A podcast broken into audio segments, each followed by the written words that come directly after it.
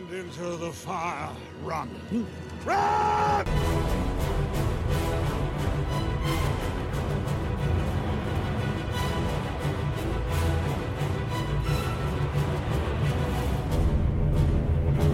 Hello and welcome to episode 29 of Out of the Frying Pan, a Middle-earth strategy battle game podcast.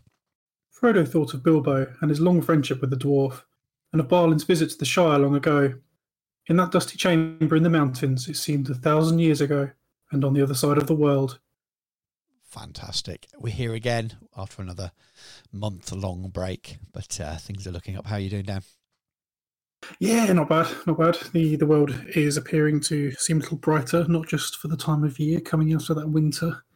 Yes. But, you know, clocks go forward, is it, this weekend? Yes, yeah. Clocks go forward. British summertime. Yeah, very exciting to lose an hour in the middle of the night, which is always good as a parent. Parents all over the land crying out at the clocks going forward.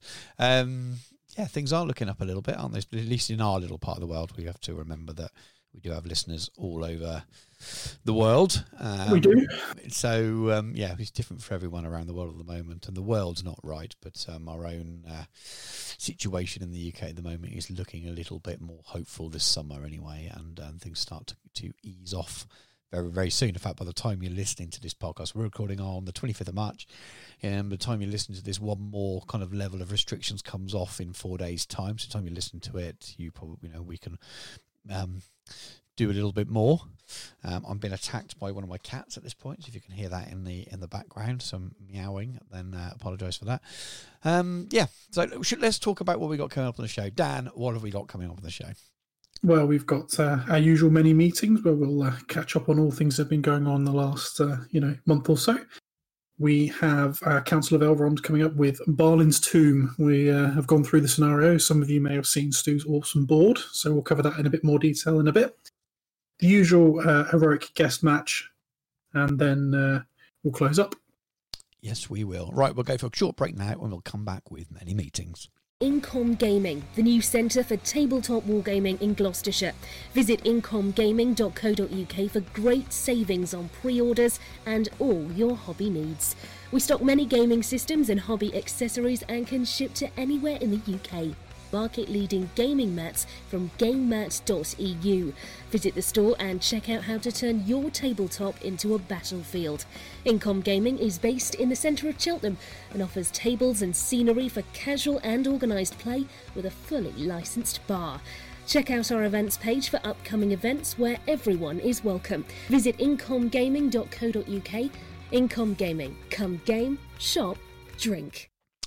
And we're back for many meetings. I won't share with you lot what I've just been discussing with Dan in our 30-second break between segments. So, Dan, we've already sort of talked a little bit about the UK. Things looking a little bit rosier. It looks like we're going to be able to maybe start to spend a bit more time with people other than the people who live in our households, and that gets easier and easier over the sort of spring period going into the summer. But aside from that kind of stuff, how have you been and what you've been up to? Well, yeah, I've been pretty good. Usual amounts of hobby, doing bits and pieces here and there, which we'll come into. Mm-hmm. Been to work occasionally. I've been in my house because it kind of is all we can really do at the moment, although we have recently been allowed to go for a walk and sit on a bench. Yes. Which is, just as exciting as it sounds, but these small mercies, they do actually make an awful lot of difference to the old mental outlook, so I have actually quite enjoyed doing a bit of that. So yeah, it's been legal to sit down and have a coffee with one person that's not in your household, still socially distanced, of course. Otherwise, all your outside activity had to be going to work, grocery shopping, or exercise. Yeah, don't stop. Which is it's quite hard when you've got kids sometimes and making them not stop. So yeah, things are a little better. So should we talk about a bit of news before we get into your loads and loads of hobby for a month, and I've done a bit more than I've had previously. So yeah, what's the news, Dan? What's the latest things at the moment? Well, by the time you'll be listening to this, Treebeard, Quickbeam, the Fangorn dice, and the Easterling Dragon Cult acolytes will all be in people's grubby little mitts. Mm-hmm, everyone will have them. Some people already have them, and you know, as Steve, who has the grubbiest of grubby bits, has been painting Treebeard recently. Top Table Gaming and Battle Streams in Middle Earth fame. I watched his video today. How to paint Fangorn. He copied Peachy's recipe from the Warhammer TV. I've not watched either of those yet. That will be on my to do next week, I imagine.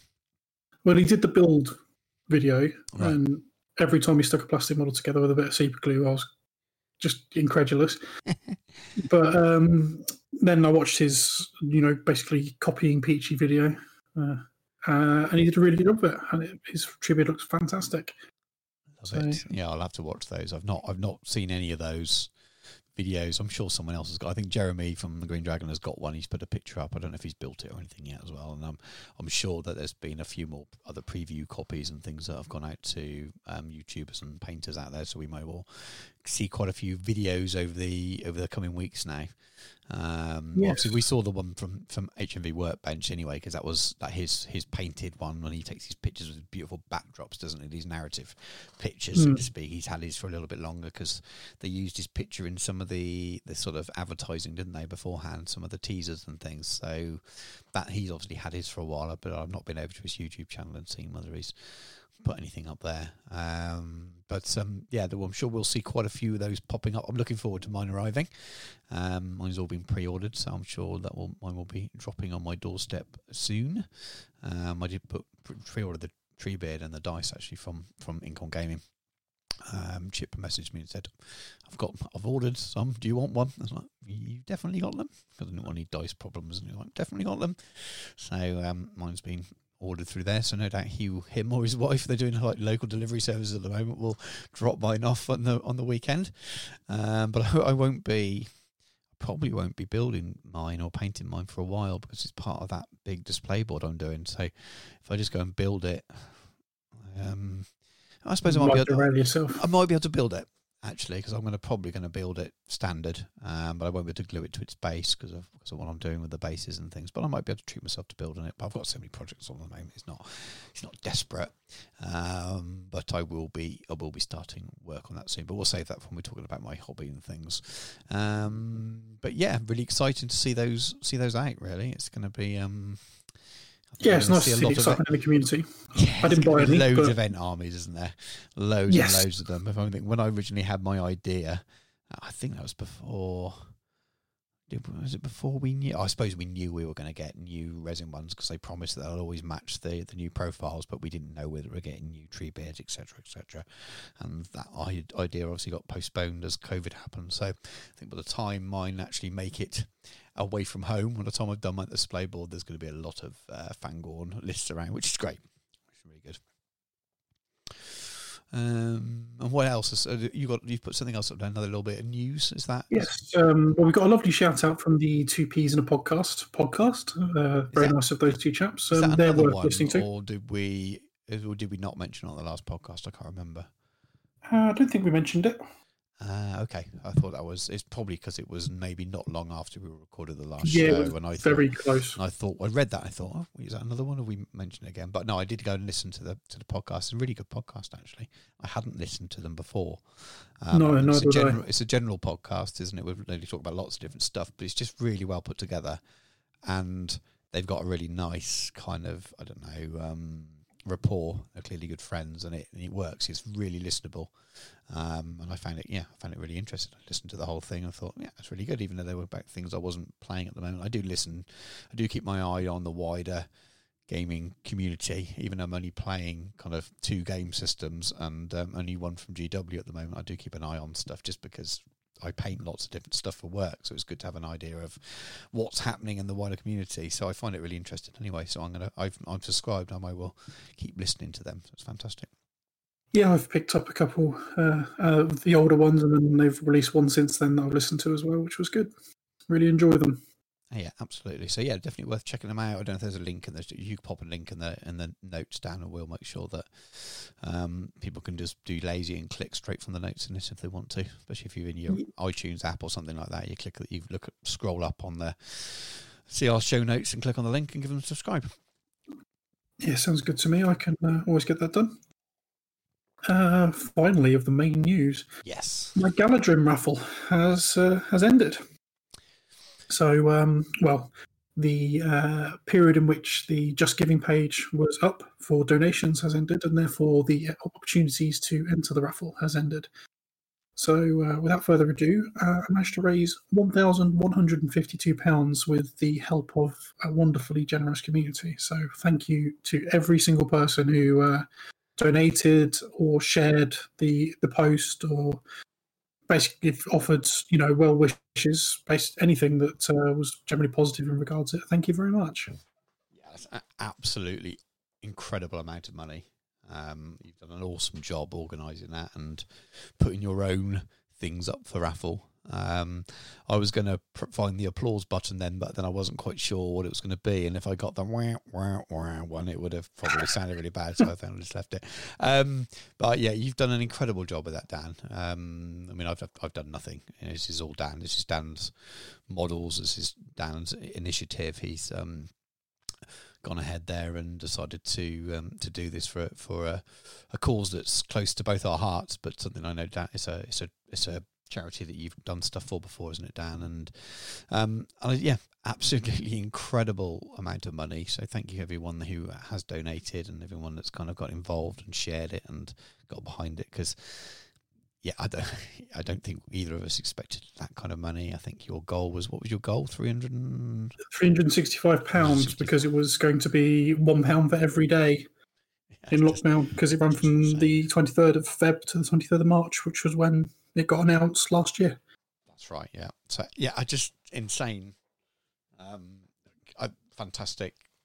And it's made us think about doing some more stuff, and we have something potentially penciled in for later in the year. So I think we will continue to do things every now and then to raise some money for the charity, because it just shows that even with a moderate-sized audience that we have, it just shows you can make a difference. And to do something like that, we won't always be giving away expensive for lots of models, because we can't. We will run out of armies if we do that, and I don't want to give any of my armies away. But we have a plan for something later in the year, but we won't go into details yet in case it can't happen the way we want it to. But we do have a plan for something exciting in the autumn.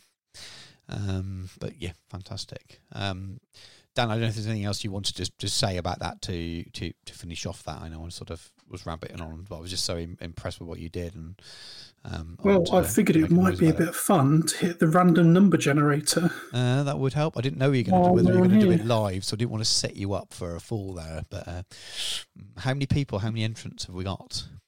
Well, it doesn't entirely marry up, because not everyone who donated got in touch, and not everyone wanted to be known or wanted to be entered. Obviously, you put some money in, so you're not going to be included. I don't want to win your army. Not because it wasn't fantastically painted, just because that would look dodgy as hell, wouldn't it? Really. A little bit. I've already been told that by my locals they'll be round to collect it in the morning, but it's all down to the luck of the draw. So without further ado, I'm going to hit the random number generator. So we've got a list in our shared documents. Would you do me a favour? Are you able to access that from where you are right now? Oh, you can do, yep. That way it's totally fair. I shall. Okay, so I'm on random.org. I've put in the min and max, so I'm just going to go for it. So without further ado, number 23. Ooh. This is where you're going. Hopefully it's UK. Hopefully. We've had some very generous foreign donations, so I wouldn't possibly do that. Well, winging it's all the way to Australia, isn't it? No, I'm only joking. It's gone to Michael Haskell. Oh, wow. That's fantastic. It is fantastic. Well, congratulations to Michael. We'll probably reach out to him or announce this before people listen to this, really. But yes. He sent me a message today about links about Test Match Special Cricket Tour. Said you might be interested in this, Joe. So not related to that at all. But yeah, absolutely fantastic. Glad it's gone to someone local. No, I'm joking. No, it's not that local, is he? He's Manchester way, I think. So, but it's not gone overseas. So that means your pocket's a little bit better off there. I wouldn't have minded. It's more actually. Okay. But incredible. There's a huge list of names there, and I keep banging on and saying the same things, but I've been blown away by what you've done with it, Dan. So it's really cool. Yeah, obviously I can't list everyone because a lot of people put it in as anonymous for donations, and then contacted us anonymously or covertly. So I can't put everyone up as much as I'd like to thank everyone, and so everyone can see you. Donated and was so generous, and because people bought multiple tickets, which gave them multiple chances as well. You can't say exactly how many, but I think there were. I mean, what you can tell is how many. I think total. There was a lot. There was an awful lot, and then obviously the people who didn't. Rather than people, but in terms of there's over 200 entries. Yeah, comfortably over 200, 220 something, I think. Oh, scrolling down there. So a lot of individual entries. So brilliant stuff. Cool. Yeah, thank you to everyone, and we'll be in touch, Michael, to arrange getting your elves to you in the best way possible, and hopefully you enjoy them. Absolutely. Right. So moving on. Well, everyone's going to turn off now because they've heard the bit they want to hear. What have we been up to? What have you been up to, Stu? What have I been up to? I've done some hobby, and I think the last couple of shows, everyone knows it's been a little bit. I've done a little bit less, and it's normally me with the big list of stuff, and you with still a lot, but you always pretended it wasn't very much. And then things have been busy. Obviously, my eldest has been back at school now since schools have reopened. I'm not fully caught up with work yet, but life is getting back to normal, and I'm starting to get a bit of free time that isn't just on a Friday and a Saturday night, which I made sure I spent with the wife. So I'm not kind of working every weekday evening and Sunday evenings at the moment just to come and working. I'm back to working my normal day times, which is brilliant. So I have started to do some hobby, and not all of it in Middle Earth, but people who follow the Miniature Realms will notice I've been doing other bits. But I finished off the Moria army, so I think it's 47 goblins in total, including the two captains and the shaman, and the drum will be the 48th model, and the troll the 49th, I think. So I finished all of those. The only thing left for that army as such will be the Balrog, which we'll need to do for our next show, because we're doing Bridge of Khazad-dûm for our next show. But they were done, and this has been hanging over me since, I don't know, in November time, I think. The original plan was to do this topic for this show back in November, wasn't it? Maybe even, I can't remember. Definitely it's December, wasn't it? One was going to be December, one was going to be New Year, and then something else, blah, blah, blah. But even then, I started planning and working on this definitely in November, and the plan was to do it fairly quickly, and then just all personal hobby stopped, really. Christmas, and then the lockdown and the school closures, etc. So it's really nice to finally get it done. It's not an amazing standard. I've not shared any pictures yet. I'll probably wait till I've done the Balrog, and I'll do some army pictures when I've got the board set up for our game for the next show. But it's really, really nice to finally have it done. And I did some Middle-earth stuff for work as well. I did Radagast and his sleigh. And I did Bjorn, which that sculpt is incredible. I've seen pictures of it. I always thought, wow, it looks quite nice, but it's a lovely, lovely model. I'm going to go and buy it.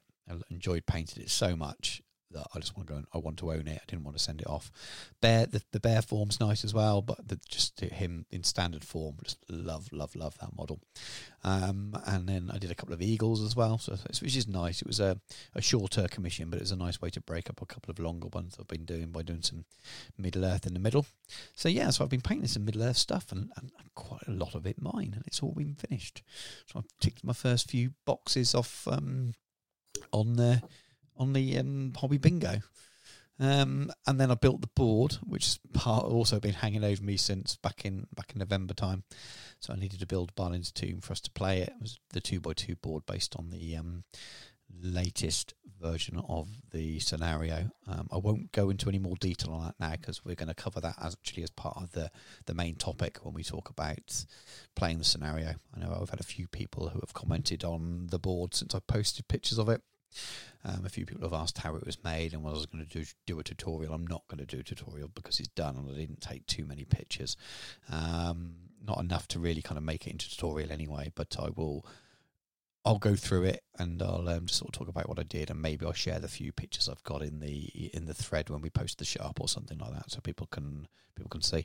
But that's it really. I did want to give a shout out rather than our shout outs at the end. But I do want to give a little shout out to North of the Shire podcast. I've been really enjoying it, and to Don for he's been doing the Battle of 8 Armies on the OSBGL. Which is the Canadian group. I don't know if you've seen that, Dan. Have you seen that popping up in your feed at all? I see bits and pieces here and there. I've not taken part in it. I mean, he sort of set it up as an event, and and I've got the kids at the weekend, and it's been very hard to kind of spend the time to kind of look into it. But basically, he's running an event, but online, and it's all kind of theoretical. So The players come up with their list, they get their matchup, and they describe how they would take on and win in their matchup, and there's pictures of the army, and then when the matchup goes up, people get to vote essentially who they think would win based on both players sort of saying how they're going to win. Sometimes it's friendly, sometimes it's a bit of smack talk, etc. And it's great. It's a lovely thing to do. To have a bit of fun at the weekends when you're in lockdown and you can't actually go to an event. So I just think it's quite an ingenious, and it's quite a novel. And we've seen lots of stuff over the lockdowns and the separate lockdowns all over the world. But I thought it was a really nice thing, and it seems to get people really engaged. If you haven't checked it out, head over to the OSBDL Facebook page and have a look, and I suppose join the group and join in and vote towards who you think should win. I haven't done it myself. I've just been catching up and reading it afterwards. I've not got involved, but I just wanted to give it a shout out because I thought it was such an awesome idea of a way of kind of doing an event without doing an event. I think there's going to be you're voting for best painted at the end of it as well, because there's pictures of the armies and things. So it just, I love the idea. I thought it was really, really cool. Yeah, it's very innovative, and they do some great hobby on that group actually. So it's always worth giving them a look, even for just the sake of actually seeing what they're up to. And it's just a lovely, friendly group. I mean, they're Canadians. They're living up to their world reputation of the nicest people on the planet. And if you haven't checked out North of the Shire podcast, it's one of my absolute favourites at the moment. They do talk game and tactics, but in a very different way to all the other podcasts. It's a very kind of top down. So rather than drilling down into individual profiles and meta, it's a much more of a kind of a wider view. So they talk about different army types rather than just individual army lists, and it's really, really interesting. And Don's more of a sort of laid back, less competitive player, but then when you hear him talking about it, he clearly knows the game very, very well, and it's just it's just a really, really good show, and they're both great, and they get on well, and they're not ridiculously long either. They're a good sort of like an hour and a half show, so they're easy to fit in, and I'm very much enjoying them. And if you haven't checked them out, go and do it. But that's me done. We'll talk about the board more, and I've got not much to say about painting the goblins. I'm not going to pretend I enjoyed it, because I didn't. This is not an army that I'm going to be taking to any events, so I've got them for scenarios and have on the shelf as part of my kind of tick off the, as I keep saying, the armies from the films and the books. I can make the Legendary Legion, and I'm not interested in the slightest in collecting any of the extra models that don't appear in the films or the books. Nothing against them, but because I don't plan on taking this army anywhere, and it's not a passion for me, other than being an opposing army in a narrative sense. Or I might play the Legendary Legion at some point because it might be fun to play the Balrog, but it's going to stop at just the models that are available in that Legendary Legion. And that's it, done. We'll go on the shelf and on to the next one. But anyway, you've done a lot. Well, I've got two more to do this year. I say I've finished talking, but I've got two more. I've reevaluated what I'm going to do. Smaug's next after the Balrog. So Balrog, treat myself to doing Smaug, and then for the rest of the year up until October, because we've got a date for Helm's Deep for me and you to get together for Helm's Deep. So I'll have a good 6 months then probably to paint the Rohan and the Isengard, and that's my only goals aside from my display board for those. So it's still three more armies to do and Smaug, so it's a lot. But I think at the beginning of the year I was thinking, I'll have them done by mid-year, and then October I'll maybe do Moria and blah blah blah. No, I'm not even going to think about that now. It's going to be do Smaug for some fun over the next month to 6 weeks or so. Balrog will be done in when I get a free evening in the next week or so, and definitely by the time of the next show, because we need it. And then it will be just slowly chipping away at the Rohan and the Isengard while I slowly chip away at my Fangorn display board, etc., in a vain hope that TOS will happen in December time. Anyway, back to you, because you've done quite a lot of painting yourself. Oh, yeah, because I haven't got anything else to blooming do. Yeah, although new additional download stuff for Doom dropped the other day, so that's going to put a dent. Righty then, so I finished my Fantasy Fellowship.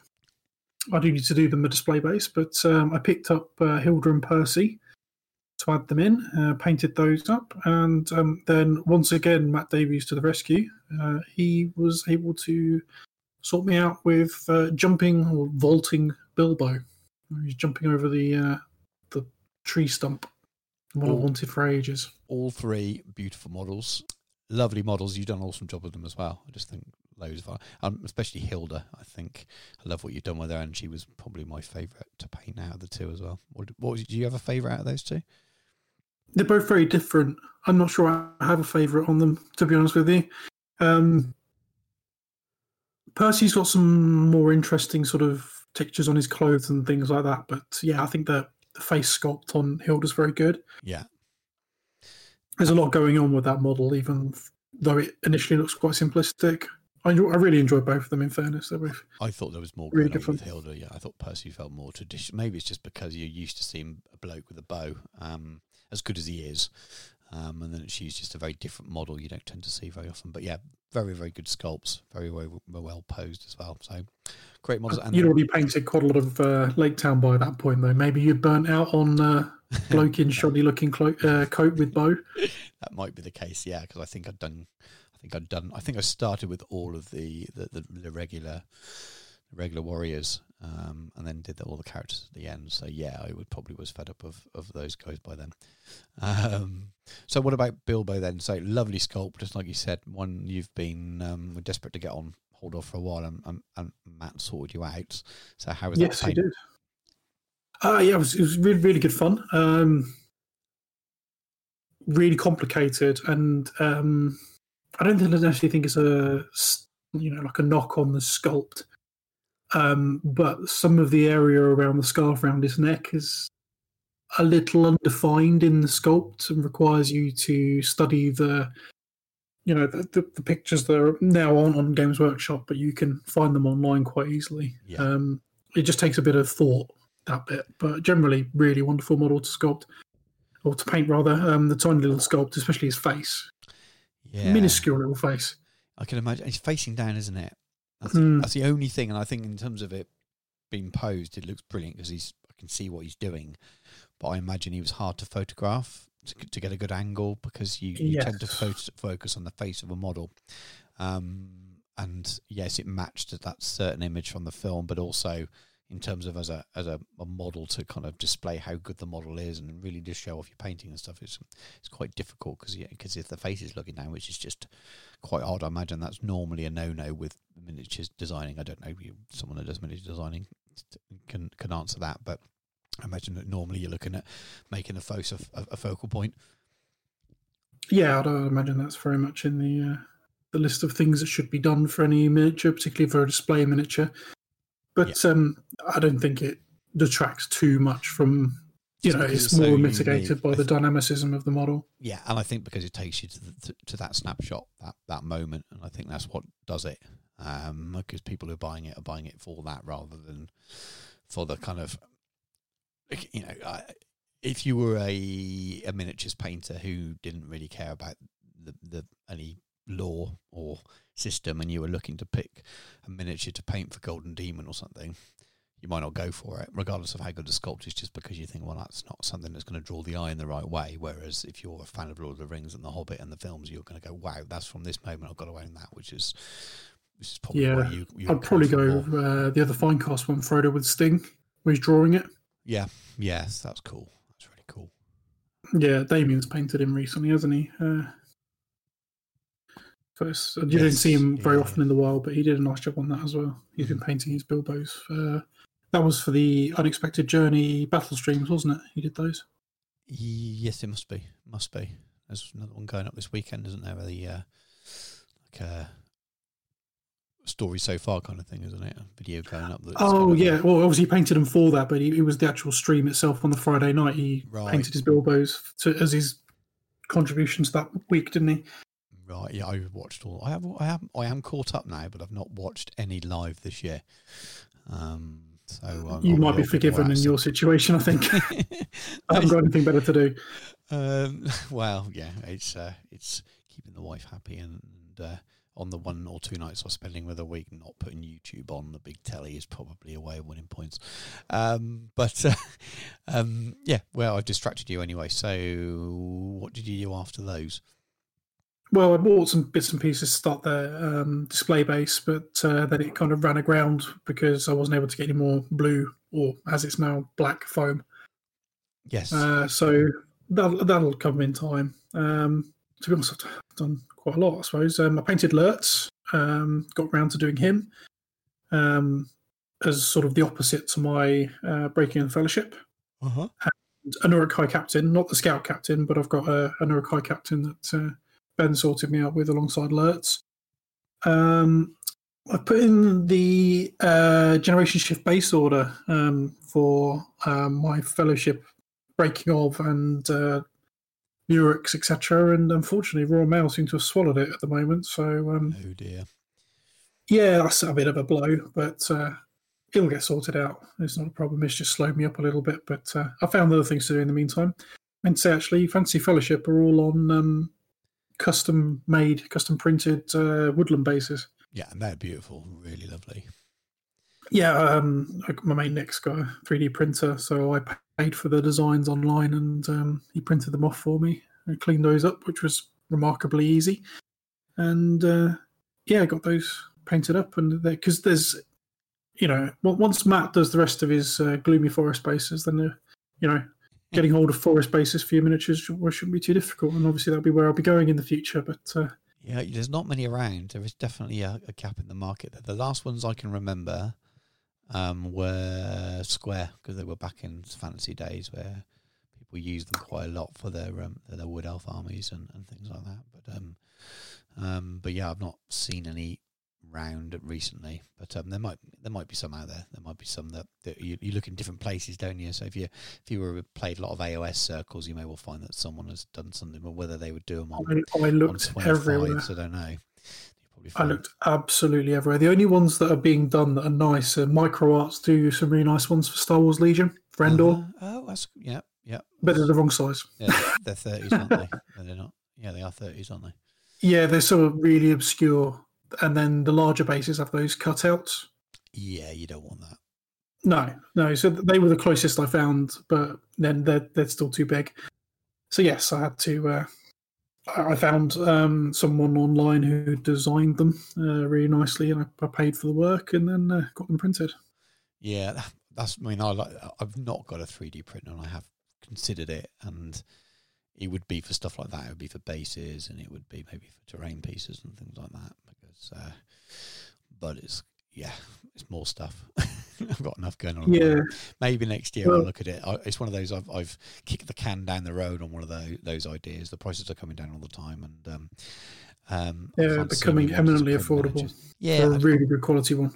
Yeah, exactly. I've got no interest in printing old miniatures, really. Definitely not for SPG, maybe for other things in different scales, but for bases and for terrain, I can see it being useful. It's not something I want to print loads and loads and loads and loads of stuff off. But there's a couple of really good programs for designing stuff on.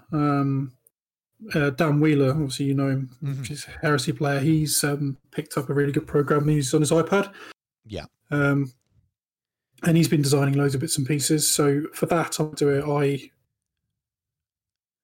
We won't get into the debate over 3D printing and this, that, and the other. I don't think that's not for this subject. There's no debate for what you've talked about. There's no debate there. Is there? Nothing wrong with 3D printing. Nothing wrong with it. You just don't, that's where I use it. If you still IP, then then you shouldn't be doing it. But if you're not, I don't want to get into debate on whether it's right or wrong to steal IP. That's another conversation. But what I mean is, there's nothing wrong with 3D printing, especially if you're printing stuff that's designed as generic or and doesn't steal other IP. Then there's absolutely nothing wrong with it. So for what you've got, the basis is not even a debate there. They're just awesome, and that's the kind of thing I'd use it for. It would be that kind of thing. It would be for bases, like I said, or terrain kind of things. But I'd only do it when I felt like I'd be using it enough to make it worthwhile for the initial outlay, and then would it be affordable enough to keep it running, kind of thing, versus me just paying someone else to do it or buying stuff. So it'll get to the point when there's enough stuff that I want to print to make it worthwhile owning. At the moment, it's a few times a year I think, I wish I had one so I could print this or that, but I'm not sure it would have added up yet to needing. Chances are I'll break before you do, so I can always print you stuff. Yeah, absolutely, and that might well be the case. Who knows? And when we're talking about the evolution of Flotsam and Jetsam event for next year, and how it's going to become much more aligned with the podcast, and we're going to run something together, and we've already got an idea for a full kind of relaxed weekend of gaming, and that well may need stuff. So when you're thinking, well, I want to produce a lot of stuff, then it might become cost effective to do that, but at the moment, as I said, there's not been enough things that I'd want to print to make me think I need the outlay. Once it's there, isn't it? And then you've got the resource, but at the moment, there's other things I want to spend my money on this year, I think. Oh yeah, definitely. I think for me, it'll be when I've learned to design enough stuff. I mean, I designed a few bits and pieces for my Adeptus Titanicus for making weapon racks for magnetized arms and things. That's cool. So I did design that up, and Nick printed it, and I did it so you could fit magnets into it and all the arms fit on and stuff, so I can stack them all up without just leaving in a pile or in a case. And that was the first bit I did, and that wasn't too bad. So as soon as I've learned how to properly design stuff, then I think I'll bite the bullet, because then you're still getting your artistic side of things into it, and you're just producing an idea. That's really cool. I don't know if I would. I don't know if I'm neat enough and things with my drawing skills, or where I could learn to design to do it. I don't know. I don't know how well I'd be good at that. Something tells me that I wouldn't, as much as I paint okay. Something tells me that I wouldn't be great at doing digital design on stuff. But who knows? I've not actually tried, so who knows? I mean, I've got the kit, and the app is very inexpensive, so the worst it'll be is a couple of... I might look at that. Do you use your Apple Pencil, are you, with it? Yes.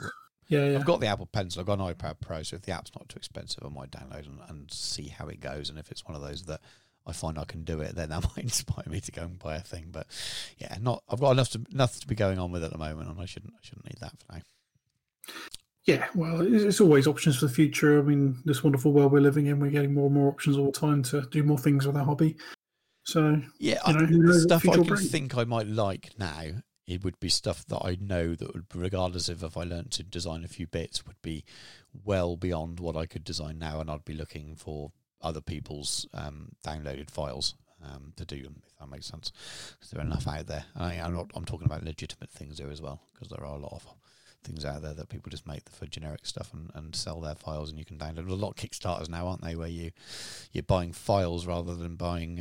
actual finished product as well, so that's another reason for potentially owning one. There's a couple of times I've seen a Kickstarter and goes, oh, it's brilliant, oh, it's files, great, wonderful.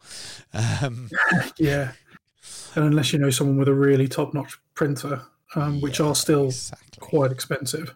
Mm-hmm. It's obviously I know Josh quite well. He works for I'm not sure if I should mention the company he works for, but they have the 20 grand machines, and what they can produce is ridiculous. I can imagine. I mean, effectively sort of what they call rapid prototyping and stuff like that is unbelievable. Glass smooth. Yeah. I can imagine. Literally can't even see the slicing layers on it and stuff. It's crazy. So, when that kind of technology becomes more viable on a, a day to day, when, it's even better than something that's been hand sculpted, then, the world's going to be your oyster there, isn't it? Yes, it is. Anyway, moving on. Not tiny thing I did. I painted another 29 Morannon/Mordor orcs, including a banner. Yeah, ouch. I feel your pain. Yeah, I deep regret on that one. The first 32 were a slog. This one was harder. But it's done. It is done. There will be no more standard Morannans or Orcs. 60 is enough. Yeah, I was going to say, you're not going to need any more. You really aren't. Yes. And big thanks to Nathan Talbot, who sorted me out with the Awkward Banner, because a chap who puts all his stuff on eBay, who we won't mention, who puts on a lot of money, kept on rejecting my offers. So Nathan came to the rescue on that one. Oh, dear. Well, maybe there's not enough oxygen in that goldfish bowl. Perhaps.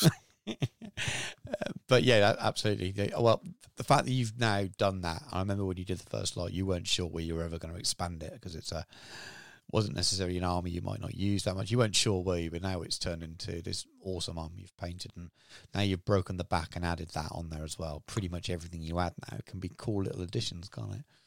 Yep, and speaking of, I bought the Great Beast of Gorgoroth. When you told me that, it reminded me that I've got one sitting in a box. You do. And I had that. Oh, God, I've had that.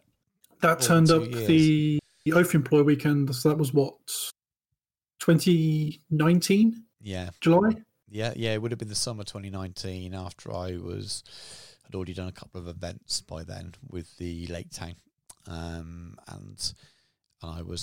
This is when I thought that they would be my next project, because I was sitting there with my Pelennor box, and I had the stuff in the Pelennor box. Obviously, and that had been out less than a year at that point. I think it come out the previous September, and I didn't want to start with those armies. Even though I bought the box, I started with Lake Town, and I was thinking that it was going to be Minas Tirith and then Mordor, or a bit of a joint project. And I remember buying that, and that project's just kind of been bumped. And I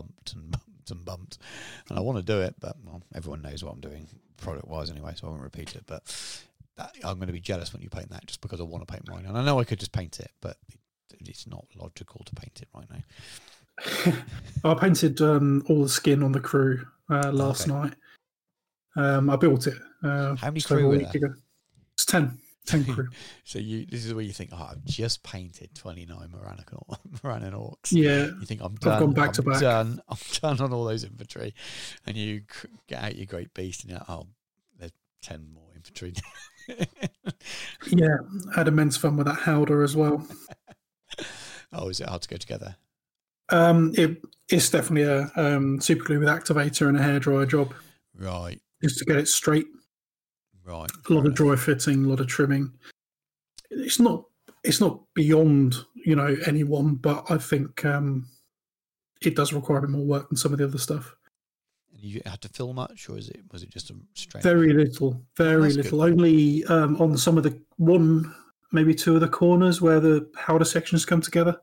It was only hairline cracks, really. Because sometimes when you've got to, know this from a fair few horrible heresy tanks, so you spend all that time heating and bending it to get it together, and then not only that, you've got to go and put in 5 mil. You've still got 5 mil gaps where you've got to fill with milliput and sand down and stuff as well. It's depressing, isn't it?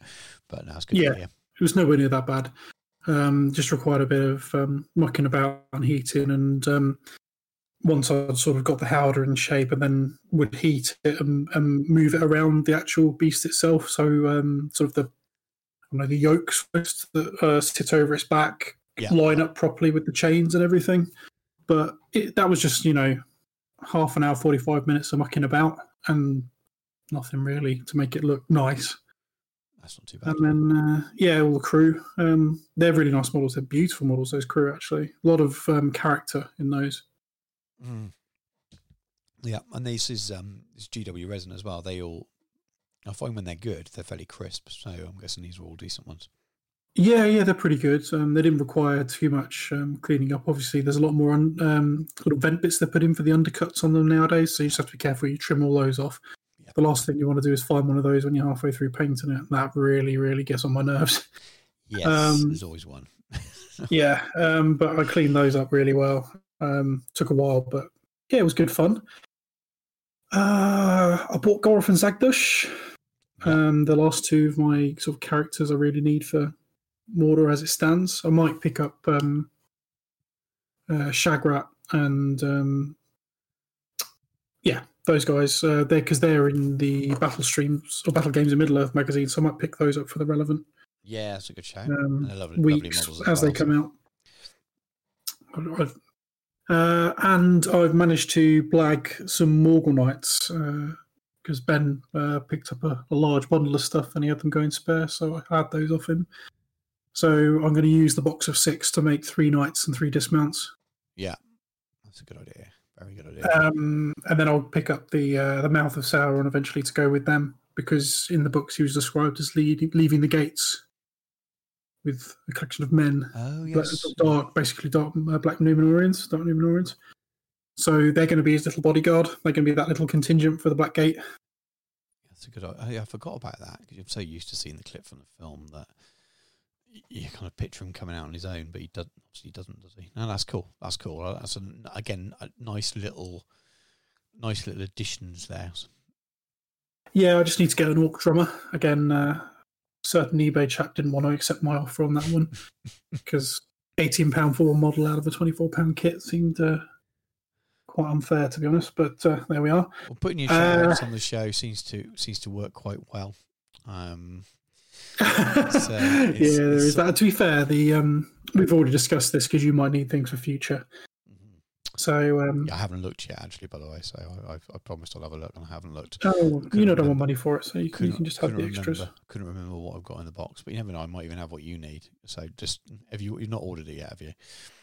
No, not yet. I've got Gorf and Zagdush coming because. Ben and I both needed stuff from the pre-orders on Saturday. Yes. And I bought the Forge World stuff with Garth and Zagdush on. So they're obviously coming a week later because they're with the pre-order stuff. And then he got some books and bits for me at a GW. Right, yeah. So that worked out quite well. So yeah, just nudge me tomorrow or something and I'll have I'm not working tomorrow. It's just me and the youngest knocking about the house most of the day tomorrow. So give me a nudge and I will have a look. So I've got a lot of stuff that I bought and squirreled away for that Mordor project. I may well have what you need because I've got some old metals and some newer stuff as well. So I bought some stuff from some other people. So who knows? But let me look. I may have a drum. I think if I've got a drum, it'll probably just be one and I'll need it. But you never know. And it might be that I don't need your extras, and then you can pass them on to someone else who needs them. Yeah, well, pass the love around. People have been very good to me. Speaking of, when Nathan sent me the Orchid banner, everyone seems to find it really funny that I'm getting through my painting backlog, so they want to send me more models to ruin it for me in a nice way. So he sent me 3 Moria Goblins, which I painted during the last Battle Stream. And funny enough, ticked another hobby bingo box. Oh, yes, because I needed to paint a goblin, and I was going to get the Azog's Legion ones, the Gundabad, the mercenary goblins, but he enabled me to tick another bingo box with that, so I painted them up. And he sent me a Kit Kat zebra, which was odd but nice. Zebra? Yeah, it's like dark chocolate and white chocolate marbled Kit Kat. I've not seen that, but I've probably been to an actual shop twice this year. We do all our shopping online, so all that kind of browsing stuff, all the new chocolate at the end of the aisle in the supermarket, you think, oh, what's that? And you do your impulse buys. It doesn't happen when you're doing online shopping. So I've not seen any of that. Yeah, I haven't seen it in real life until it was in the box with the remaining bits. So yes. That was cool. I enjoyed my Kit Kat. It was very nice. Had a break. And I've just been working on a few other bits of Hobby Bingo. I've read The Fellowship of the Ring, and I'm working through 2 Towers. Nice. So, I've been very much sort of getting through as much of those as possible. I'm on 15 out of 25 bingo squares already. That's amazing. I've probably done about 3 or 4, but I'm saving the like I said, I've only recently, the end of last year, rewatched the films and stuff, so I'm saving them a little bit longer. Got plenty of time. There's no way I won't watch them, and so I think I'll save them a little bit later in the year, and then suddenly all those boxes will get ticked off in quick succession. Yeah, I mean, there's going to be like recreate the favourite scene. I'm working on my Amon Hen stuff, so that will get played. And playing a game with an army I haven't used before is not exactly going to be a problem, is it? Because I've painted about 3 different armies that I've not used yet. Well, have you used the Fellowship before? Just before we played last night on Tuesday night. No, I haven't played the Fellowship, so I suppose I could tick that one off. Well, it's done, isn't it? I've ticked mine off. Never used Moria before. So. Oh, tricksy. I like so it. We've done it. I'm 16. You may well do it many times over, hopefully. It's the same with, I painted I finished an evil army. So that's ticked off. But, you know, I shall hopefully do at least one more. Well, I'll hopefully do one more this year. No problem as well. Otherwise, our Helm's Deep game will be a bit one-sided. And likewise, good army I've got, I should do two this year. So there's a lot I'm quite confident that will get ticked off, as we discussed at the beginning of the year. Just a bit of a slow start. But yeah, you've played a game with an army you've never used before. So there you go. Sweet. Yeah, I'll add that on there as a 16. And finally, I sorted my Detolf display cabinet out. I did some extra shelves and it's now all lit up. Yeah, it looks awesome. Really cool being able to do that. And I put it off for so long and it turned out to be the easiest thing in the world to do. No, it looks amazing. I'm halfway through. I bought some stuff before Christmas to extend my display shelves. I use Billy bookcases, and I've got doors and glass shelves, a few more glass shelves, and actually doors to go on them to stop the armies getting dusty. And then one of the bookshelves we ended up using in Jacob's bedroom because we bought some of the same stuff. We thought, well, just order me another one. And then we thought, well, I'll leave it and order a couple more bits. And then IKEA's been quite short of stock. So they're basically out of half the Billy book. And they're like, apart from Kallax, Billy bookcase is probably like one of their most staple things. It's like KFC running out of chicken, or McDonald's running out of Big Macs. But they've run out of pretty much all the Billy bookcases until May. I ended up speaking with a very, very helpful customer service person, but yeah, they just don't have any. So they're probably stuck. They're probably stuck on a container ship in the Suez or something like that at the moment. I don't know, but that would be a strange route to the UK. I appreciate. So they. I can't order a very basic bookcase, but I can't kind of order from anywhere else because the stuff I've got for it all goes with it, and I've already got three, so it's kind of completing a line. So my kind of slightly retidying of my display cabinets are all on hold, and I've got three new desks ready to build to change my desks up slightly.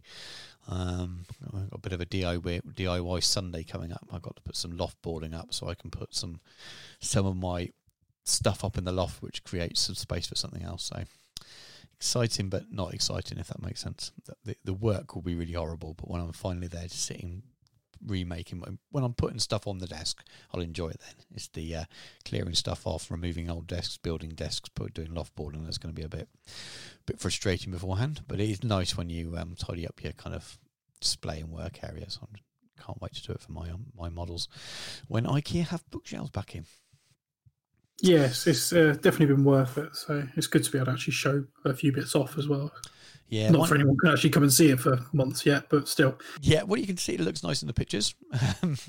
I haven't even saw any lights out for mine, but mine are just getting dusty, dustier than they used to. I don't know what it is.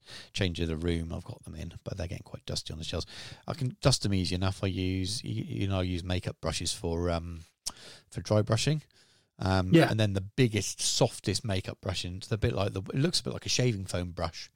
A men's shaving foam brush. The biggest, softest of those are fantastic for dusting models.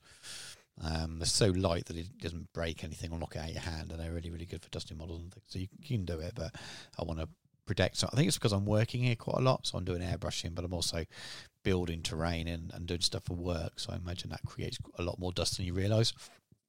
So when you look around on your nice white shelves and you move a model and there's a different colour underneath the model, you think probably should dust that a little bit more. So hopefully the glass doors for them will mitigate some of that.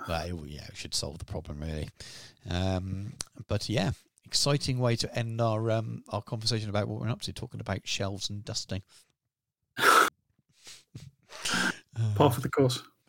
Have you got anything? Is there anything else you've done that before we move on? Or? No, everyone's been bored to death by now. Let's get to what they're here for. That's the problem when we only record once a month, isn't it? This bit takes longer, but it's good to catch up and chat anyway. Right, we will go for a short break, and when we come back, we will discuss the Balin's Tomb scenario. The hour grows late, and Blandalf Grey Plastic comes seeking my counsel. You are sure of this, Blandalf? Yes, the event is fully painted. It was in the event pack, under my nose the whole time. Yet you did not have the wit to see it. Your love for the Facebook group has slowed your mind. We must join him, Blandalf. the commission painter. We must be fully painted. When did Surly Man the White give in to madness? But I am now Surly Man of many colours. Miniature Realm Studio is a commission painting service. You can find us on Facebook, Instagram and Twitter, or contact us directly at miniaturerealmstudio@gmail.com. You have elected the way of paint. Welcome back, and we're here to discuss Balin's Tomb, a lot later than we'd originally planned. It's nice to finally be here. So those who are listeners to the show all the way through will know that these were the last. This one, Balin's Tomb, and the Bridge of Khazad-dûm, were the last ones we planned to do as part of our Quest of the Ringbearer coverage. We wanted to give them the sort of same treatment that we've given some of the other scenarios, which is to kind of look back at older versions of those scenarios and sort of compare a little bit and see how they stand up, and seeing the evolution of the way that the game has told the tale of some of these big narrative pieces in the Lord of the Rings books and films. And this is a cool one. This is really, really iconic, especially in terms of a scene from the film.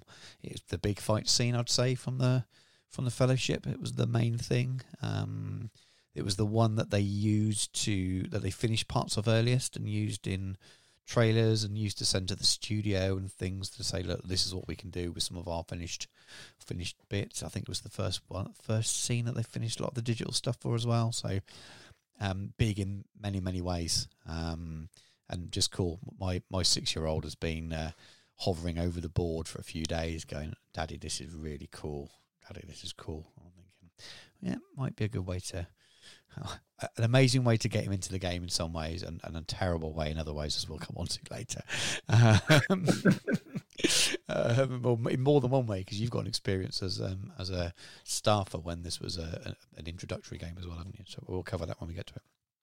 So what we're going to do is going to take it in turns, as we normally do, to kind of cover each version of the scenario, or where it's covered. So it might not always be directly a scenario. It might well be an article that's linked to it. We may have missed some, so let us know if we've missed an issue out. I've got all the editions of everything. I did have a quick flick through, so I could have missed something, but I think these are all the times that it's sort of mainly covered. So in the first edition of the rules, scenario 3 was Balin's Tomb. And I won't read it word for word, because I won't bother giving you the description of what Balin's Tomb was, because I think people know what it is. But the Fellowship, as we know, arrive in the Hall of Mozarbal. They come through kind of a small door at the back where the rubble is sort of broken away, and they find the tomb. Pippin is an idiot and knocks a skeleton and some armour down a big well, wakes lots of goblins up, and then they get rushed in as a big fight scene. So that's the basics of it. Anyone who's seen the film will know. But so in this sort of first version of the scenario, the first thing it says, it's on a 4x4 board, which is much bigger than the current one. It's a huge board, and there's a raised platform in the middle with Balin's Tomb, which is 10 by 6 inches, and then you've got 4 entrances on the north, south, east and west, essentially, on this big 4x4 board. And the participants are the full Fellowship on the good side. Doesn't give any details about what equipment they may have at that point, at least not in that section of the writing. And then the evil side is 36 Moria goblins, 3 goblin captains, and the cave troll, and it's split into 3 groups of 12. And you must have 12 spears, 12 swords, 12 bows, and the cave troll can be put with any part of any group. It gives you some rules for points match if you wanted to play, so at least 500 points a size, it says, and no more than 33% sort of bow limit, so that's all in there. Talks a little bit about the layout, which I've already said. And other than that, it should be like broken scenery and masonry and then things like that. Starting position, so the good side sets up at entrance number 1, which is sort of the south edge of the board. And once the good side is set up, the evil side sets up 1 group at each of the 3 remaining entrances. Each group comprises of 1/3 of the number of models available on the evil side. So I'm guessing your only real choice there in terms of your deployment is how you're splitting up your bows and your spears and your shields and where you put your troll. Other than that, it's pretty formulaic. objectives, the good side must attempt to reach the entrance on the opposite side, so north, and leave the chamber with as many models as possible. The evil side must try and slay as many of their enemies as possible before they can escape. The good side wins if more good models escape from the chamber than are killed. If you are playing with actual participants, basically one of the escapees must be Frodo. Evil side wins if more models are killed than escape. If you're playing with the actual participants, you automatically win if you kill Frodo, essentially. All seems pretty straightforward. But in the event of equal numbers, it's a draw. Logical. Game is played until one side or other has either escaped with sufficient models or sufficient models are slain. So it just keeps going until the objectives are met.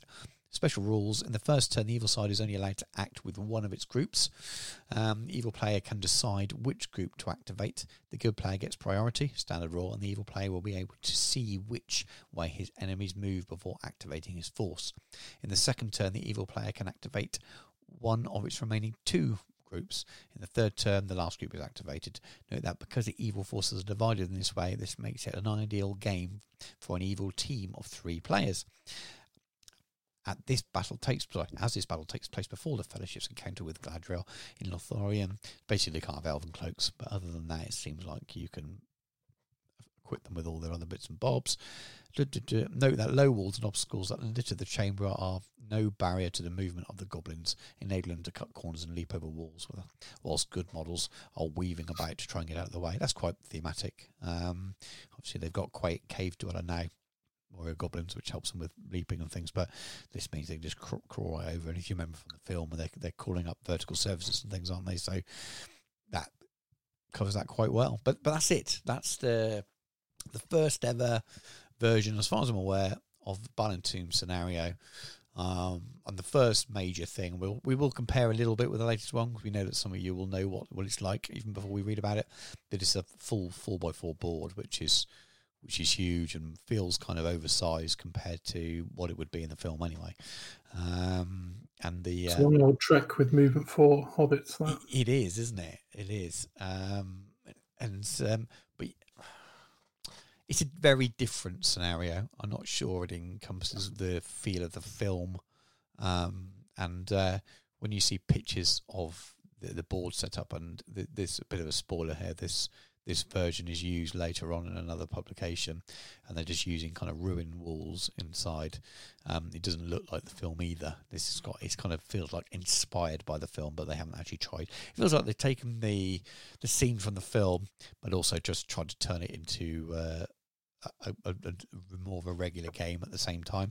Though it looks like an enjoyable scenario to me, but it just doesn't scream the narrative from the film. So it looks like it might be fun to play, but it's too many differences from the film to make me think we are recreating. That's not a word, is it? Recreating the scene, so to speak. Whereas as we get on to the latest scenario, seems very much like you are trying to recreate it. It strikes me as being sort of early days of Middle Earth, when it was more about creating a game system that sat within the universe. It wasn't necessarily lending itself to the narrative of the universe. It was just enabling you to play games of Warhammer with Lord of the Rings models. Yeah, maybe. They were on their feet with it. Early versions of some of the scenarios were very much like that. They played to a more formulaic sort of gaming trope, 4x4 boards, etc. Yeah, I think so. I mean, I think they clearly... The walls and things that they're using inside them, people can't see this, so I'm looking at the top-down map, and they look like sort of right-angle little walls, and when you see them in a later publication, they're just using the basic ruins you got with the original starter set. So they clearly want it designed so that people can grab and play this with their existing things, and that the Balin's Tomb is very easy to make from a raised platform and then a little box in the middle. That's all you really need, and that doesn't actually do anything in the game either. It tells you the size of what the raised platform should be, but then there's nothing in the scenario that says, well, being by it does anything. So it's just a terrain piece essentially. So I don't know why it says it must be a certain size. I'm not sure, because I don't think it makes any difference. It doesn't say how high it has to be, it just says a raised platform. So how raised does it need to be? Maybe they want it so raised that you have to the fellowship have to climb and the goblins don't, and that makes it even harder for them. I don't know, but yeah, it doesn't look like a terrible thing to play. It looks like it might be fun, but definitely doesn't have that kind of feel for it. And then I'll pass over to you then, Dan, so you can talk about the next version. Yes, the next version, as we know, obviously, we may get this wrong. There may have been versions we haven't found. The order might not be perfect here. There might be a couple that the order's slightly out, so forgive us. And any pedants out there, please do write in. Yes, exactly. Yeah. It warms us in the cold of winter to know that we got stuff wrong. Joking aside, I'm actually interested. So the next book we're going to talk about, well, its publication, Fellowship of the Ring Journey book. So this was quite a departure from the previous first edition rules set. This is Scenario 12, Balin's Tomb. Mm-hmm. So the biggest difference in this is we've gone from a 48-inch square table to an 18-inch square table. So it's shrunk by a considerable margin. It's a weird size though, isn't it? Yeah, that is very, very small. Do you think they just happened to have that off-cut bit of MDF? And I went, what size should we make it? Oh, that's about the right size, isn't it? What size is that? Is that 2 foot? No, but it'll do though, won't it? Yeah, it'll be right. Because it's a bit weird. It's a bit random size. It does seem like an odd size to do it for, but it does seem to come close to something more claustrophobic size of the tomb itself. To be fair to them, that might be the reason for it. Yeah, so the participants is naturally the fellowship, the all 9 members. Evil, we have 2 goblin captains, 8 goblins with shields, 8 goblins with spears, 8 goblins with orc bows, and a cave troll. Yep. Which it's the same sort as of it kind of that sets a bit of a trend for the remainder of things for other publications. So yeah, much smaller. Although to be fair, that's still an awful lot of goblins in a relatively small amount of space. Yes. It's only what 12 goblins and one goblin captain less in a board that's about a third of the size. Yeah, it'll look visually better. But I suppose that this is designed to do a slightly different thing, isn't it? This is very true. So we no longer have small wall sections in the middle of it. We've got your 4 pillars, Balin's tomb itself. By this point, obviously the plastics have been about because they're featured in the pictures. Yes, and the well itself. They're not too specific about that either, where it's just not in the centre. Yeah, well, this publication is obviously after the quite a few of the next ones. Then, so they're definitely in the wrong order. Looking at those plastics bit, I couldn't remember when the Fellowship Journey book came out, and whether it's before or after that starter. But it clearly was after the Mines of Moria starter. So we are definitely wrong. So pedants, we've spotted it ourselves. But yeah, carry on, Dan. Sorry. So the good model deploys his models within 6 inches of the centre of the board, and the evil player doesn't deploy any models at the start of the game. They move onto the board as the game goes on. So the evil side wins if 5 or more members of the Fellowship are slain, or if Frodo is slain, and the good side wins if the game ends before this happens. So basically there's an unstoppable tide. The game lasts for 10 turns. As the battle goes on, more goblins are drawn towards it. At the end of each evil movement phase, the evil player may take any goblins not currently on the board, including those removed as casualties early in the game, but not including captains that were earlier removed as casualties, and move them onto the board through the doorway. If there's not room to move models on, the goblins will have to be kept to one side until there is room. The cave troll may be brought onto the board in this way from turn 4 onwards, but note once it is slain, it cannot be brought back. So evil models automatically pass courage tests for being broken. So they just carry on coming until the game is over. And it does also give you a little box out for points match if you want to play this scenario with an alternative participants. Evil force of 1/3 the size of good force, i.e. if good is 900, evil force should be around 300, and the good side should be entirely composed of heroes. Yes. So that's pretty much it for the scenario. It bears more resemblance to the more modern versions of it. It's very, very similar to the latest version. There's a couple of subtle differences, but as we'll come on to, but it's very, very similar. I'm just noticing the picture here as well is that, so while this is most likely post Mines of Moria starter, the picture in the book is Metal Fellowship, not the plastic one. So maybe this came out before that was released and the plastic. I have a sneaking suspicion it did. so someone can tell us. But yeah, maybe those that plastic fellowship wasn't available at that point, and that was an early versions of those bits of terrain or something. It's a long time ago, and so I don't remember exactly, but I'm not entirely sure that the Mines of Moria box set was the first time we saw that plastic terrain. Okay. So that could be it. I may well be wrong on that one. It was a long time ago, and as we'll come to, I'll be surprised if that wasn't the first time you could purchase it, but yeah, maybe it appeared like this in a White Dwarf magazine or something. Who knows? But the scenario looks good. It's very, very, like I said, remarkably similar to the current version.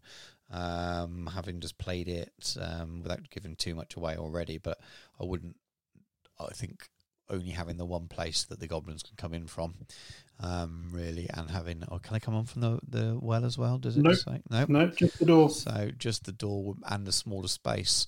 I'm not sure that's helping the evil side, to be honest with you.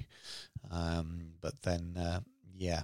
But it definitely evokes the feeling from the film.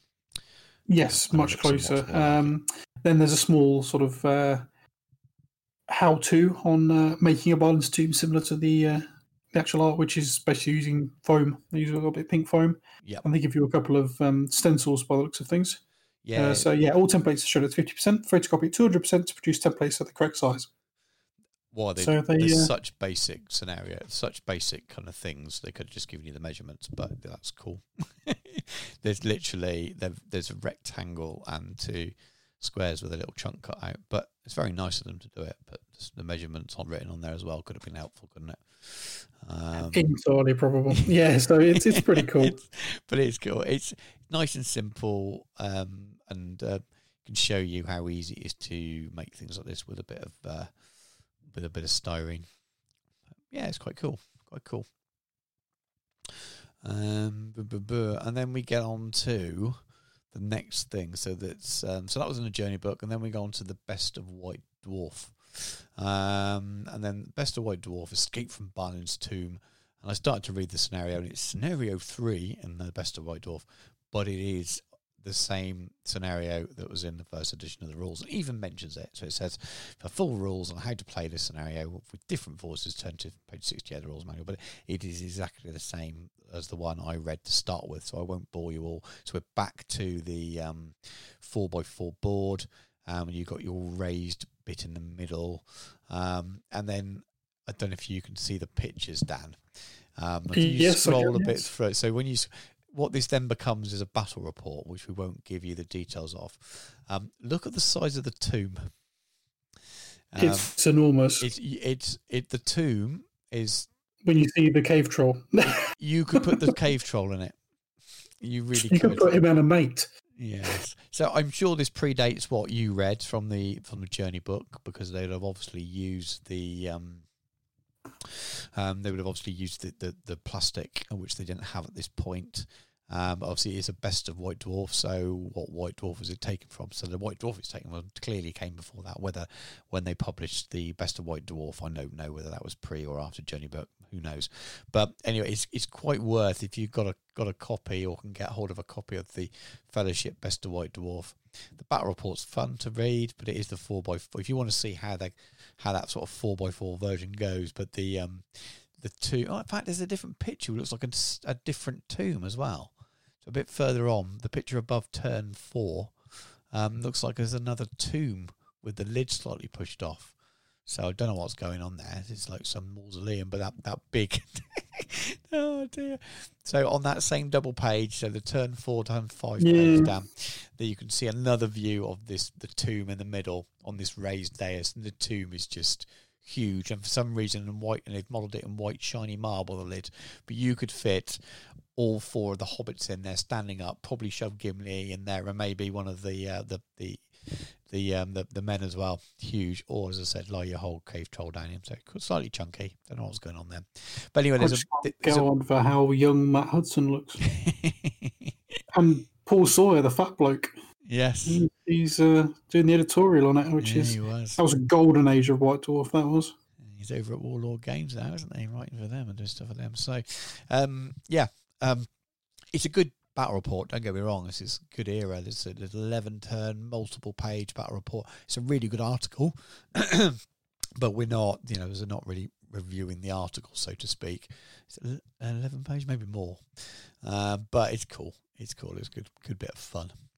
And which brings us on to the next publication. Yeah, Battle Games in Middle-earth. This would be issue 21. Mm-hmm. This was the Gimli one, which actually got a pretty cool Gimli on the front of it, actually. Yes. I do like some of the sort of early Photoshop stuff they did. So, he's always peering over the top of the battle and looking quite sternly down at the Fellowship.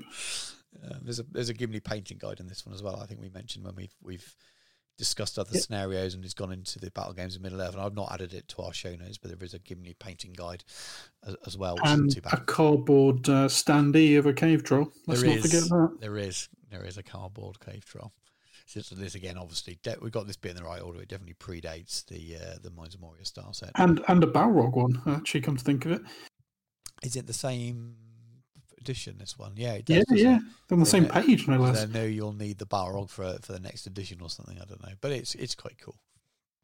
Yes, so they give you a sort of a general overview, which is, talking about the events that Balin's Tomb are in terms of the book or the movie, and then you get your base profiles.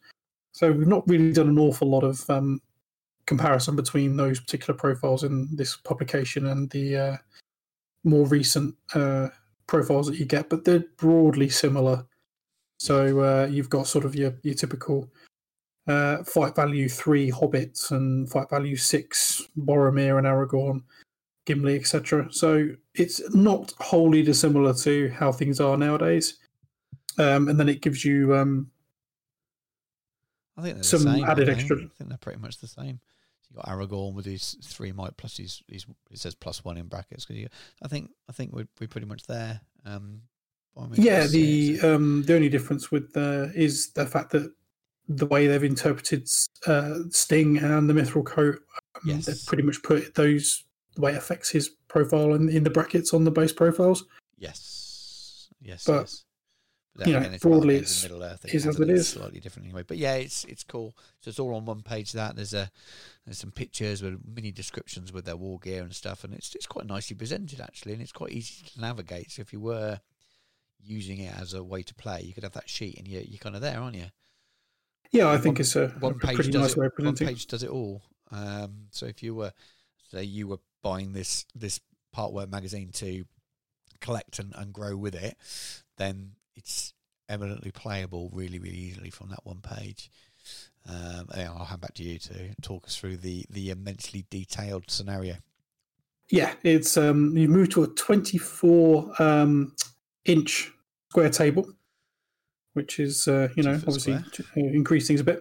Yeah, they've added a corridor.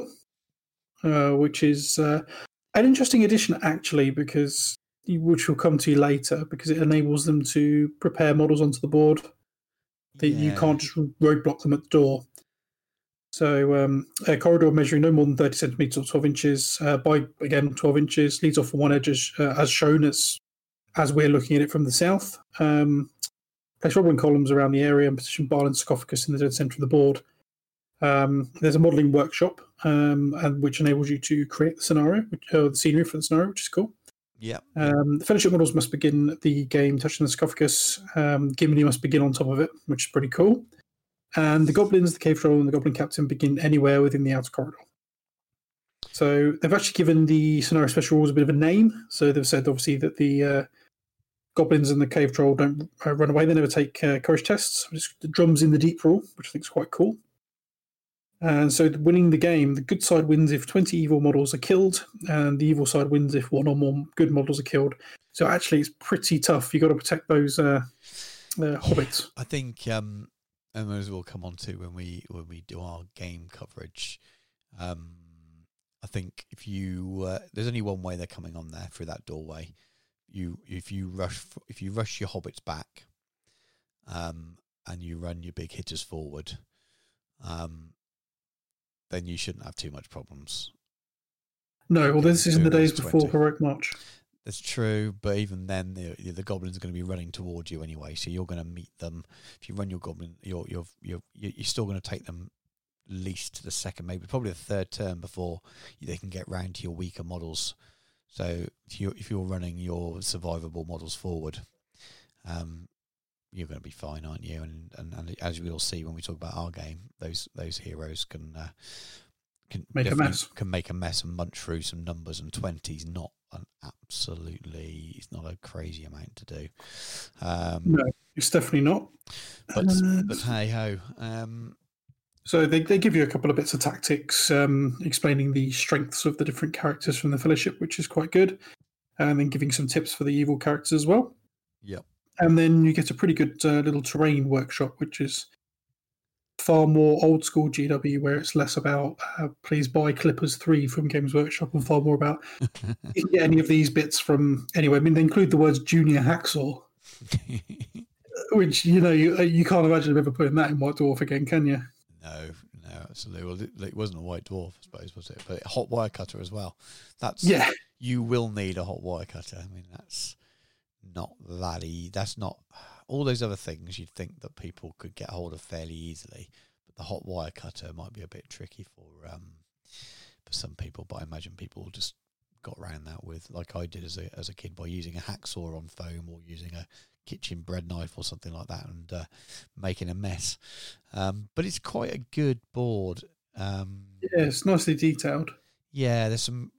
I wouldn't say I want to use it as the only kind of guide to building it, but the kind of looking at all the different pictures of the different ones they've used, this is one that gives you some really good ideas, and making the pillars and stuff are quite cool. So, and the raised sides, and I know that Lockie over at Zorb kind of made one use.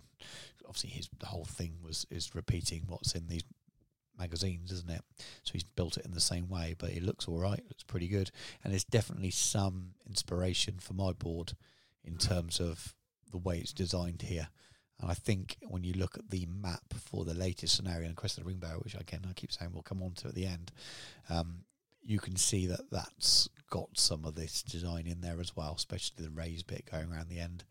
And it doesn't to steal a line from Damien in Battle Games in Middle Earth, when they talk about their alternative approach to the toothpick sarcophagus. It's just like use some chunks of foam card. So it does show you can make it in a more basic way, but it's really detailed. It's like 10 pages of sort of how to build this board versus the one page of scenario. And when we say one page, it's mainly pictures with like 4 little paragraphs stuck to it. It's cool though, isn't it? Yeah, I love the fact it's actually got the old GW foam cutter in there. Has it? I've scrolled past. That's a bit of nostalgia. Did it work? Yeah, it was good. Oh right, yeah. Yeah, I used to use one of those back in the day. Burned myself a lot, but yeah. Yeah, don't talk to me about phone cuts. Right. Oh, dear. Yeah, but yeah, that was. I haven't really looked at most of the Battle Games and Middle Earth magazines. I didn't do them at the time. I missed out on them. And actually, looking back on some of this stuff from now, and particularly when they've gone through them on the Battle Streams, there's a lot of fondness for some of the old nostalgia in there, and you know, yes. Although I didn't do the magazine, I was around at the time, so it harks back to that time. Yeah, I totally agree. It's like looking for old White Dwarfs for me. It gives you that kind of warm, fuzzy memories of younger times, and for many reasons, they're really, really cool. I love looking back through them. Definitely reminds me of old school GW, which I don't. You know, I'm not so. Some people think as it was. Some of your grognards out there thinks the world was so much better back then. I don't think it was. Well, I think it's just psychologically you remember the excitement that you had as a younger person, especially a kid playing some of these things, and I think that's why they're so popular. But I love them. They're really, really cool. Right then. So next one then. So we're on to the Big Blue Rulebook now, and we have scenario Balin's Tomb, and this is where it changes a little bit. This is the same edition as the Mines of Moria starter, isn't it? The Big Blue one. Is that right?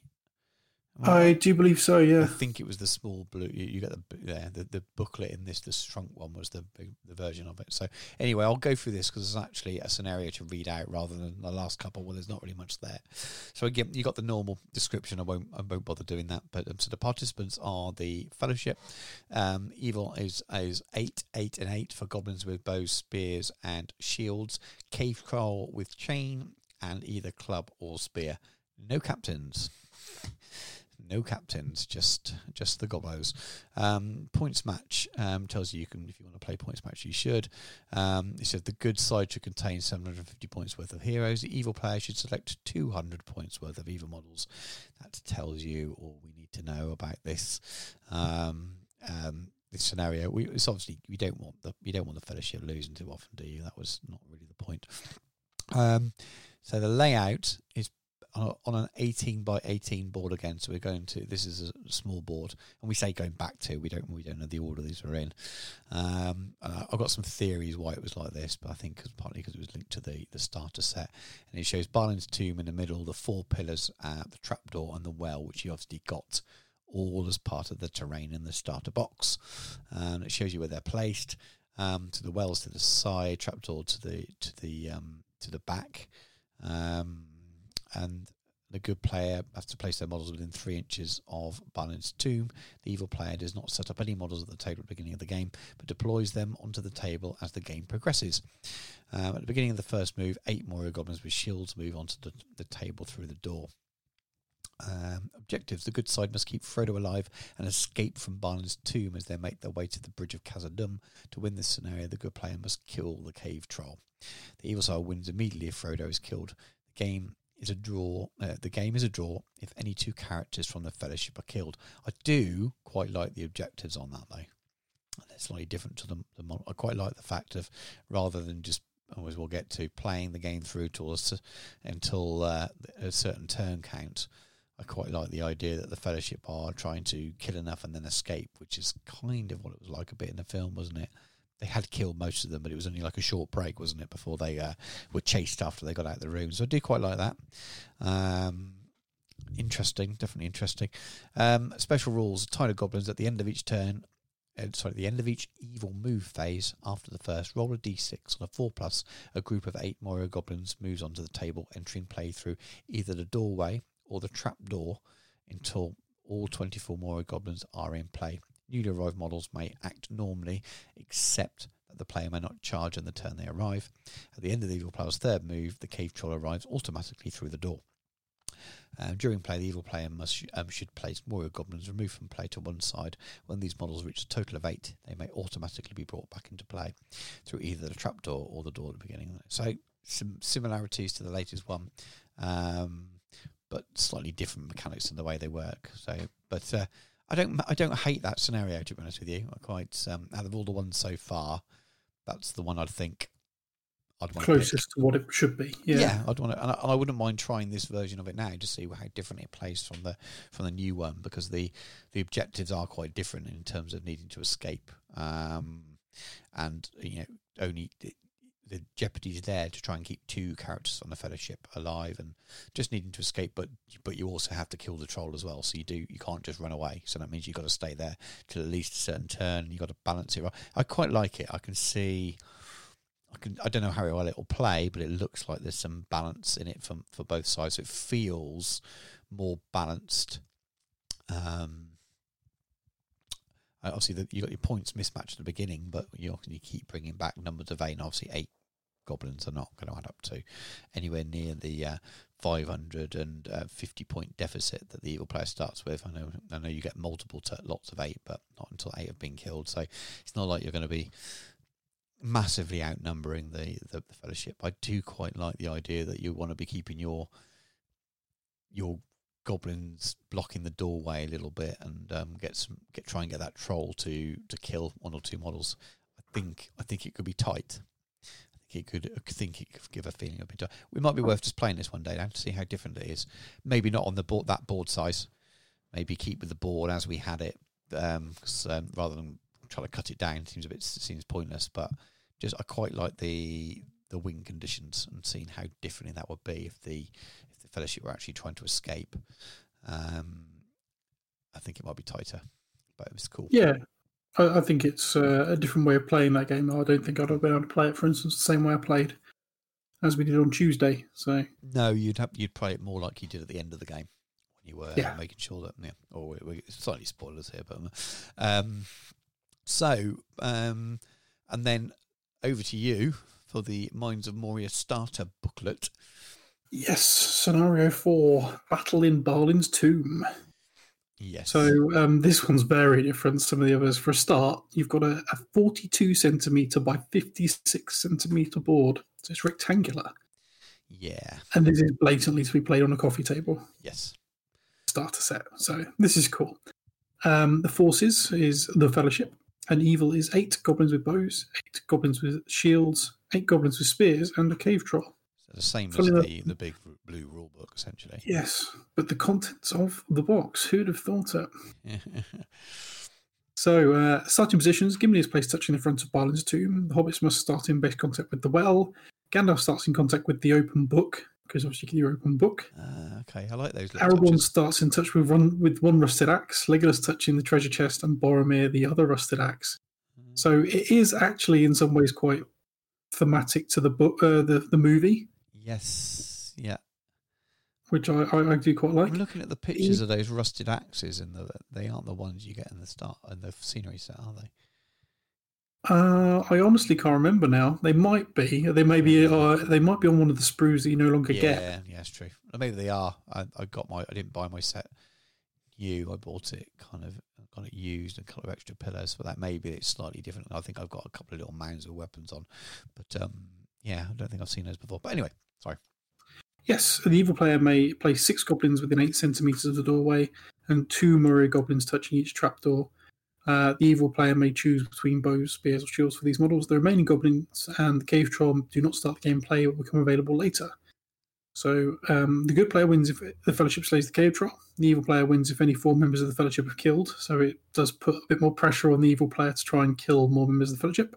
Yep. And the game ends as soon as one player completes their objective. So it would be highly unlikely, and I don't think it's actually possible to draw the game. No, I agree. So you don't either, to be honest with you. The priority phase, obviously the Fellowship go first, as is usual, and then both players roll off, and the troll arrives the first turn that the priority roll is a tie, and the troll appears at the end of the turn.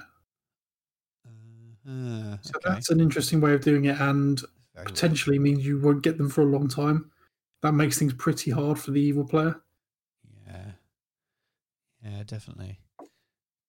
And then it sort of leads you by the hand through how to sort of play the game, really, play the scenario.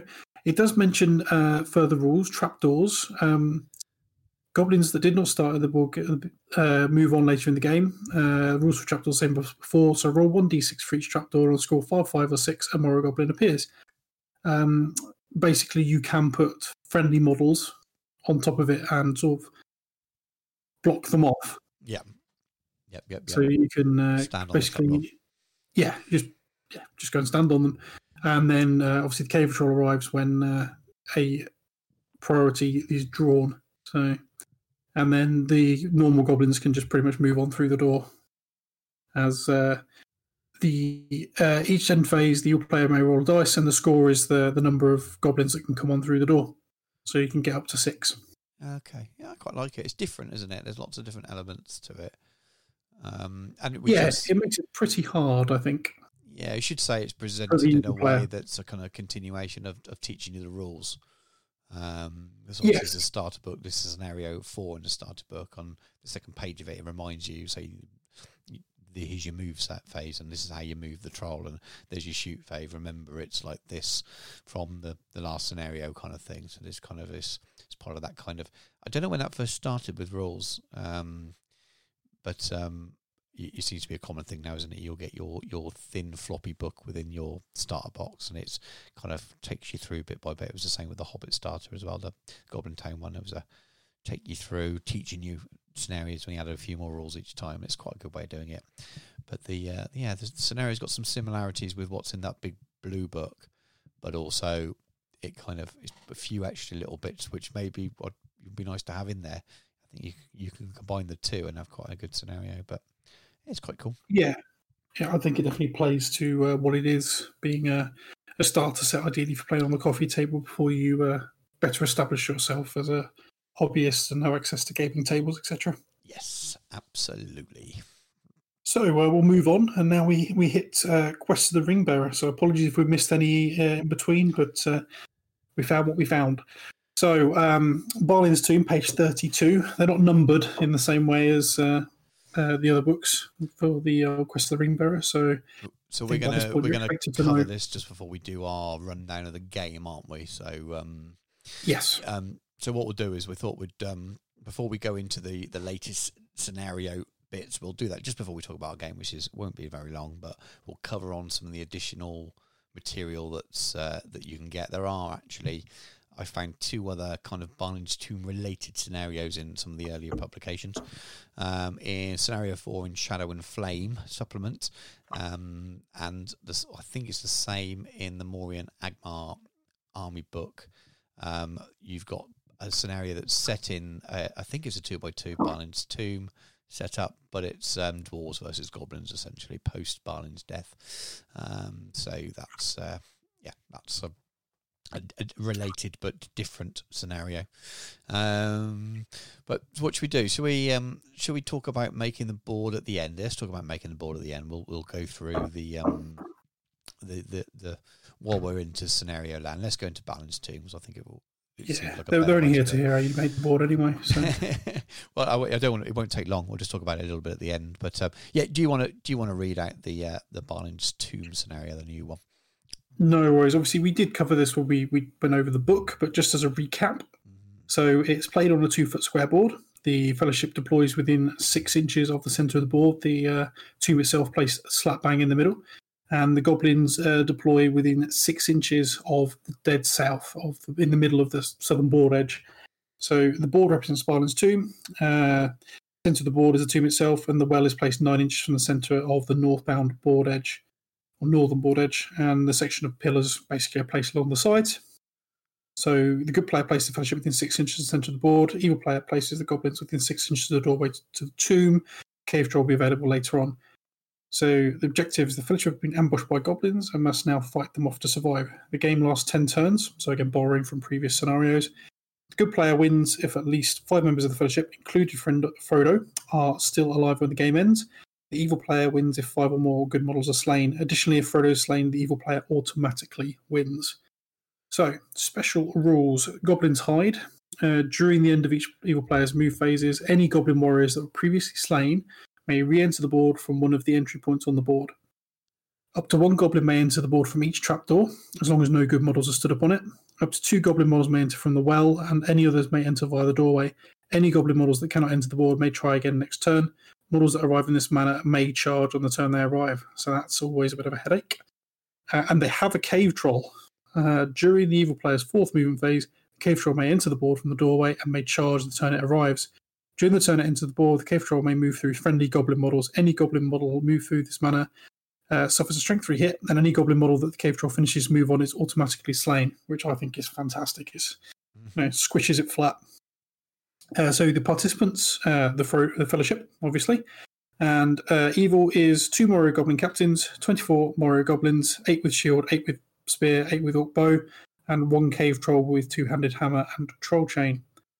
So it's kind of a bit of a mix of everything, really, isn't it?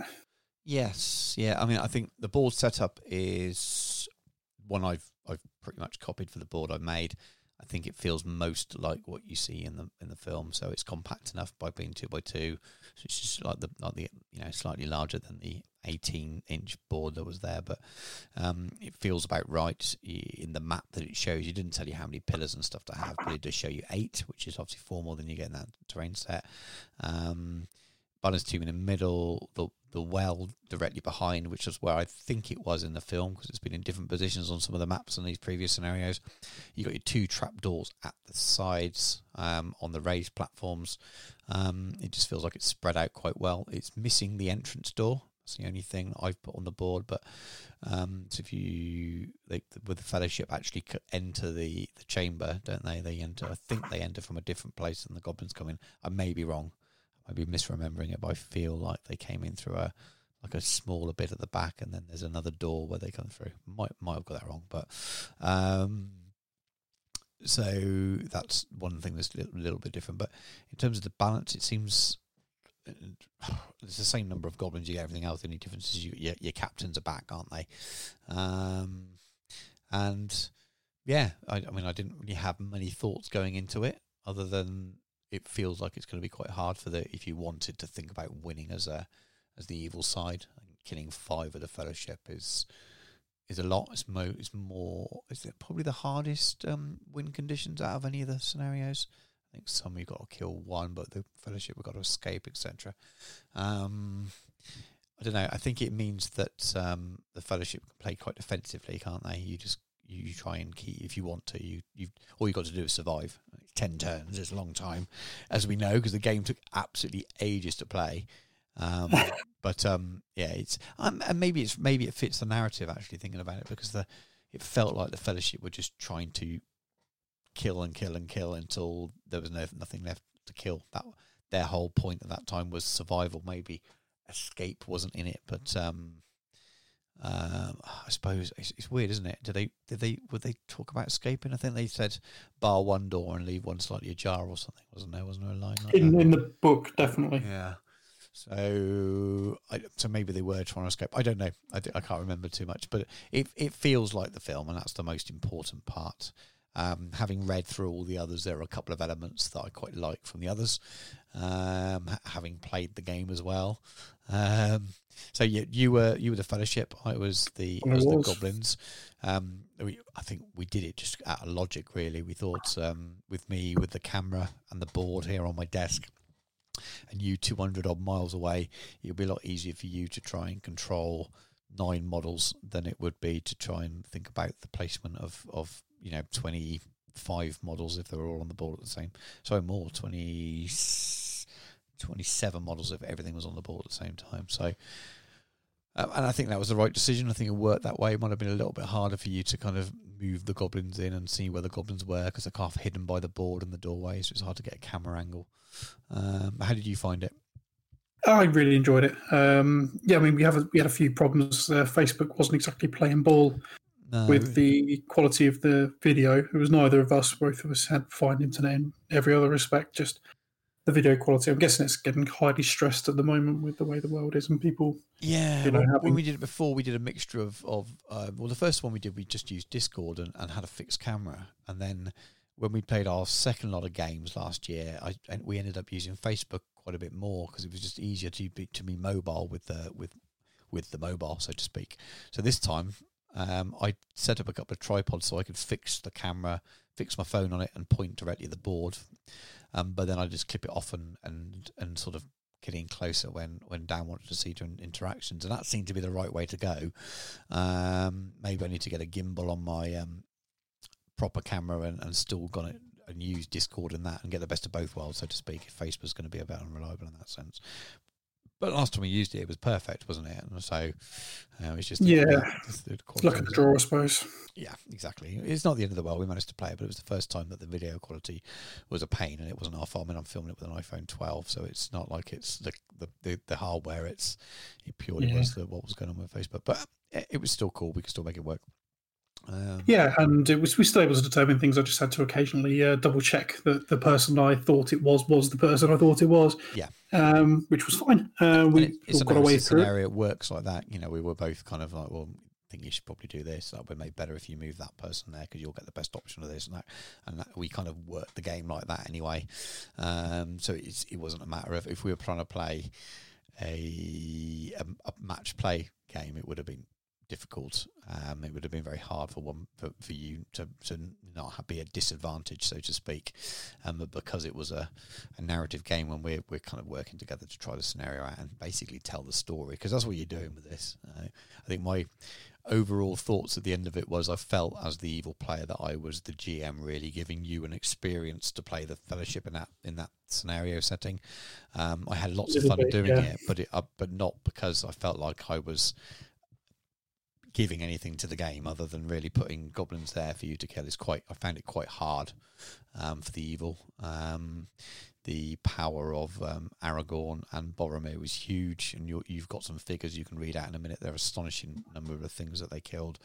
That's why I perked up when we read through some of the other scenarios, and I quite some of the different objectives, because I feel killing five at a Fellowship is quite difficult. A tall order, a very tall order. Yeah, it's just had the amount of times that that I was trapping completely Aragorn or Boromir, and you're just rolling a six, weren't you?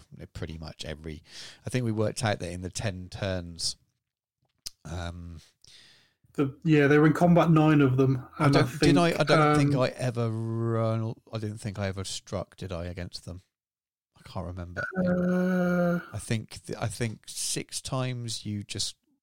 You struck against Aragorn once.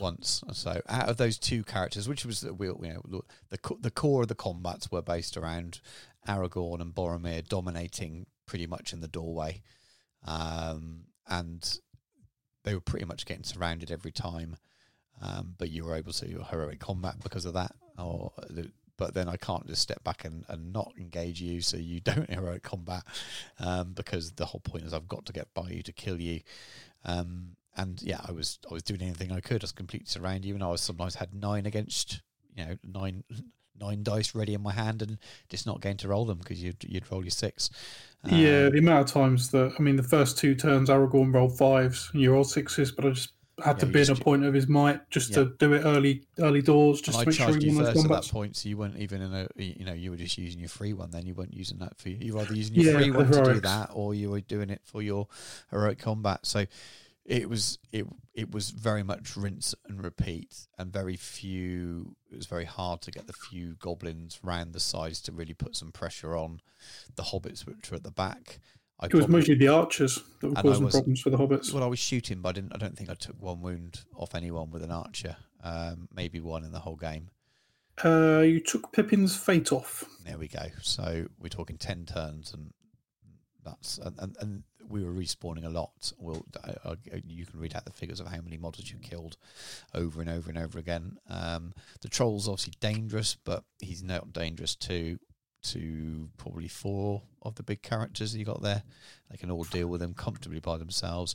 The goblin captains, looking at the, I'd rather have to kill less models than have the captains there. So you see that some of the early scenarios when they don't have the captains, I don't think the captains just aren't good enough to do anything anyway. The fight value is not there to beat anyone. You can say, you can maybe get them to attack a hobbit, but it's quite hard to get them, and to the point when you can get them there, and they don't respawn anyway. So maybe I could have put the captains in at the back. They've only got March. And the other thing is I won two priorities out of 10. Yeah, your priority rolling. That might have made a little bit of difference. Maybe I got some more goblins up the board earlier on. It's quite cool bringing them on through the trapdoors at the side and bringing two up through the well, but they still couldn't get them on in enough numbers that I was able to kind of put any severe pressure on the hobbits. And with fight 2 goblins, even the hobbits can get themselves out of trouble a lot of the time. There, it's very hard to do much. I think I killed Sam in the very last turn, didn't I? So that was the only one I killed. Which is highly thematic, because obviously beat the Quest of the Ringbearer, he can't die because I won the game. Yeah, and he was the person who took the wound in the tomb in the book. It didn't feel fraught though. It didn't give that feeling of. And we've only played it once, by the way. And if we played it again, and I won another 2 or 3 priorities and was able to sort of. Put a bit more pressure on, might have helped, but you were sort of in control. But even then, it just shows that it's completely surrounding and trapping your 2 big hitters 9 turns out of 10 just doesn't do it. And maybe I needed a bit of luck. I needed you to roll some low dice, triple ones or 2-1-1, and you your lowest rolls were like 4 on each of those. So I think the lowest you ever did was 4, wasn't it? And then generally, it came up. At that point, I was never able to roll a 6, so quite often I'd roll it the wrong. A few times I got a 6, you were able to match it on might, and then you went on 5 value. So it just, it was good fun, but it did feel like I was kind of playing the GM to kind of give you that the playing the Balin's Tomb experience. Now, as a campaign, as part of the campaign, it's probably what you need, because you got that you don't want the fellowship to fail at that point, and it is potentially dangerous. So maybe as in terms of its balance on its own as a one-off scenario, it does feel very hard for the evil player, which is I wouldn't want. Hopefully, if Jacob wants to play it and learn to play the game with it, because he really wants to play, he'd want to play the Fellowship, but then I'd have to simplify the rules, because the Fellowship are not the easiest way for him to learn. But the last thing I want him to do is play the goblins, because it wouldn't be a very fun thing to learn to play the game with, which is a shame, because it's such an iconic scene, but it's a very hard scene to kind of balance in that way. I do like some of the bits from those other scenarios, I must admit. They kind of Fellowship maybe needing to escape, and maybe killing one member of the Fellowship is a bit too kind of swingy. Maybe having to kill 2 or 3, and then the Fellowship have to kill the troll and escape. I quite like that, because that felt like killing the troll was a major objective in the scene of the film. Yeah, I think 3 might be all right, because Merry and Pippin are very easy to kill. Yes, 3. They are, but I suppose you just got to get. I still struggled, but again, some of that could have been a bit swingy with the way some of those priority rolls and some of those fight dice went. So maybe that was just a bit of bad luck there. But I think 5 is tough. I think 5 is really tough. I think 10 turns. You used them to move in some tough territory. 10 turns was felt long, but maybe it wouldn't be. It felt long, I think, because. We were talking about this at the end, because the goblins are continuously respawning, but most of them are coming through the door. Normally, when you get to late turns in a game, you've got a lot less models on the table, and those turns go quickly. But turn 10 takes just as long as turn 1 does, because you've got. In fact, turn 1 is probably the shortest turn of the game, isn't it? Because you're just moving. That's the only turn you're not really got combats going on. But it felt like after that there was these at least 2 or 3 massive combats going on that were just kind of rinse and repeat, all within sort of a 10-inch square around the door on the other side of it. And it once your heroes are there, and we should say we set up deliberately how the Fellowship are on the circular display base from the film. So Gimli on the top of the tomb, and the hobbits at the back, and Aragorn in the centre, kind of thing. It looks brilliant, and it felt thematic. But and I think that's probably the logical way of doing it, because what you want to do is you want to charge your big hitters forward, and you ended up moving Gimli. It's quite easy in the end for you to move Gimli back to support the hobbits in the kind of backfield, so we should we call it just to help out if 1 or 2 many goblins got out of the trapdoors or the well, and Gandalf kind of basically was a bit like a quarterback, wasn't he? Ran around like a good midfielder captain, actually covering defence and attack, getting forwards and back, kind of thing. He was awesome. He did some of the best stuff in that game. First turn, he literally just goes all tombstone, strides out, sorceress blast 2 goblins to death. Yeah, and you used that a lot, and it was really, really useful to using it in combat as well. So it's just the Fellowship is just so strong. So regardless of these goblins respawning all the time, you've got so much resource that when you do fluff the dice, and it didn't happen too often, but when you did fluff the dice, you can just mite yourself out of danger. It just felt very hard, and I don't know. We only played it once, and you could have played it another time, and it completely the priority switched the other way around, 8 to 2 to me, and I was able to suddenly squeeze some more goblins around the back, and before we and get lucky with a few dice rolls and kill a couple of hobbits in the first couple of turns, and then suddenly it's a very different game. But it felt very, very samey, sort of from turns 5 to 7 or 8, it just felt the same. It's hard to get to, and you played it well, and you protected your goblin, protected your Fellowship in the right way. I quite would have liked the idea of maybe you having to get them off the board rather than just survive, kill the troll, and get them out the doorway. Would have been good, because you were kind of in that vicinity anyway with your big hitters, and you could have cleared a way through. I kind of like the idea, and it means that you can't just hide them completely for the whole game. It means you have to kind of protect them, but try to funnel them out. That even keeping it as killing five, and I still think that's maybe a little bit too many. But even then, rather than just wait the 10 turns, have it as kill five or escape. So you've got to kill the troll and escape, and then the evil side has to kill Frodo and 4 more or something like that, and 3 more. Having played it once, and I should stress this again, once, I think that would have been better. I think that would have been a cool way of doing it. But other than that, I think it's pretty good. The only thing I think I could have done better I was bringing it. You got your trapdoors at the sides, so they're kind of east and west, so to speak. And when you think of the door where the goblins come in the south, I was bringing archers up there because they were on a raised platform, seemed the right thing to do. And maybe I was just unlucky, but they weren't killing anything. Maybe I should have jumped them down a couple of turns earlier and tried to use them in combat more. That's the only thing I think I would change, because other than that, I don't think I could have done anything better. I couldn't do much. I kept saying I can't do much more than get like 8-9 guys into combat with you and completely trap you. Unfortunately, if you roll a 6 every time you roll your 3 dice, it's going to... Yeah, and then when you don't, you roll a 5. So either way, you're gonna mite it up to make sure you don't lose that combat and have all of those strikes on you. So I think that was key. But good fun. I'd probably make a couple of adjustments if I was playing it as a one-off. But as part of the campaign as a whole, it's pretty perfect. I think it, yeah, because you don't want when Damien gets to it. I think he'll be glad that it's balanced the way it is, because the last thing he wants to do is lose some fellowship members. And depending on who his full fellowship is, it might be more of a challenge as well with the fellowship he's got rather than the one from the film. So that's the other thing. Actually, this would be a cool thing to do. Maybe we should retry it with your Fantasy Fellowship. That'll be a very different game. That'd be fun, wouldn't it? That would be a giggle. I'll be well up for trying that. Yeah, I think that'd be pretty good. Yeah, it could be fun. Could be fun. Be a lot of sorceress blasting going on, I'll tell you that. I'm not surprised. But to be fair, Nature's Wrath in that confined an area would be pretty nasty. Yeah, it's another element. But overall, nothing wrong with it at all.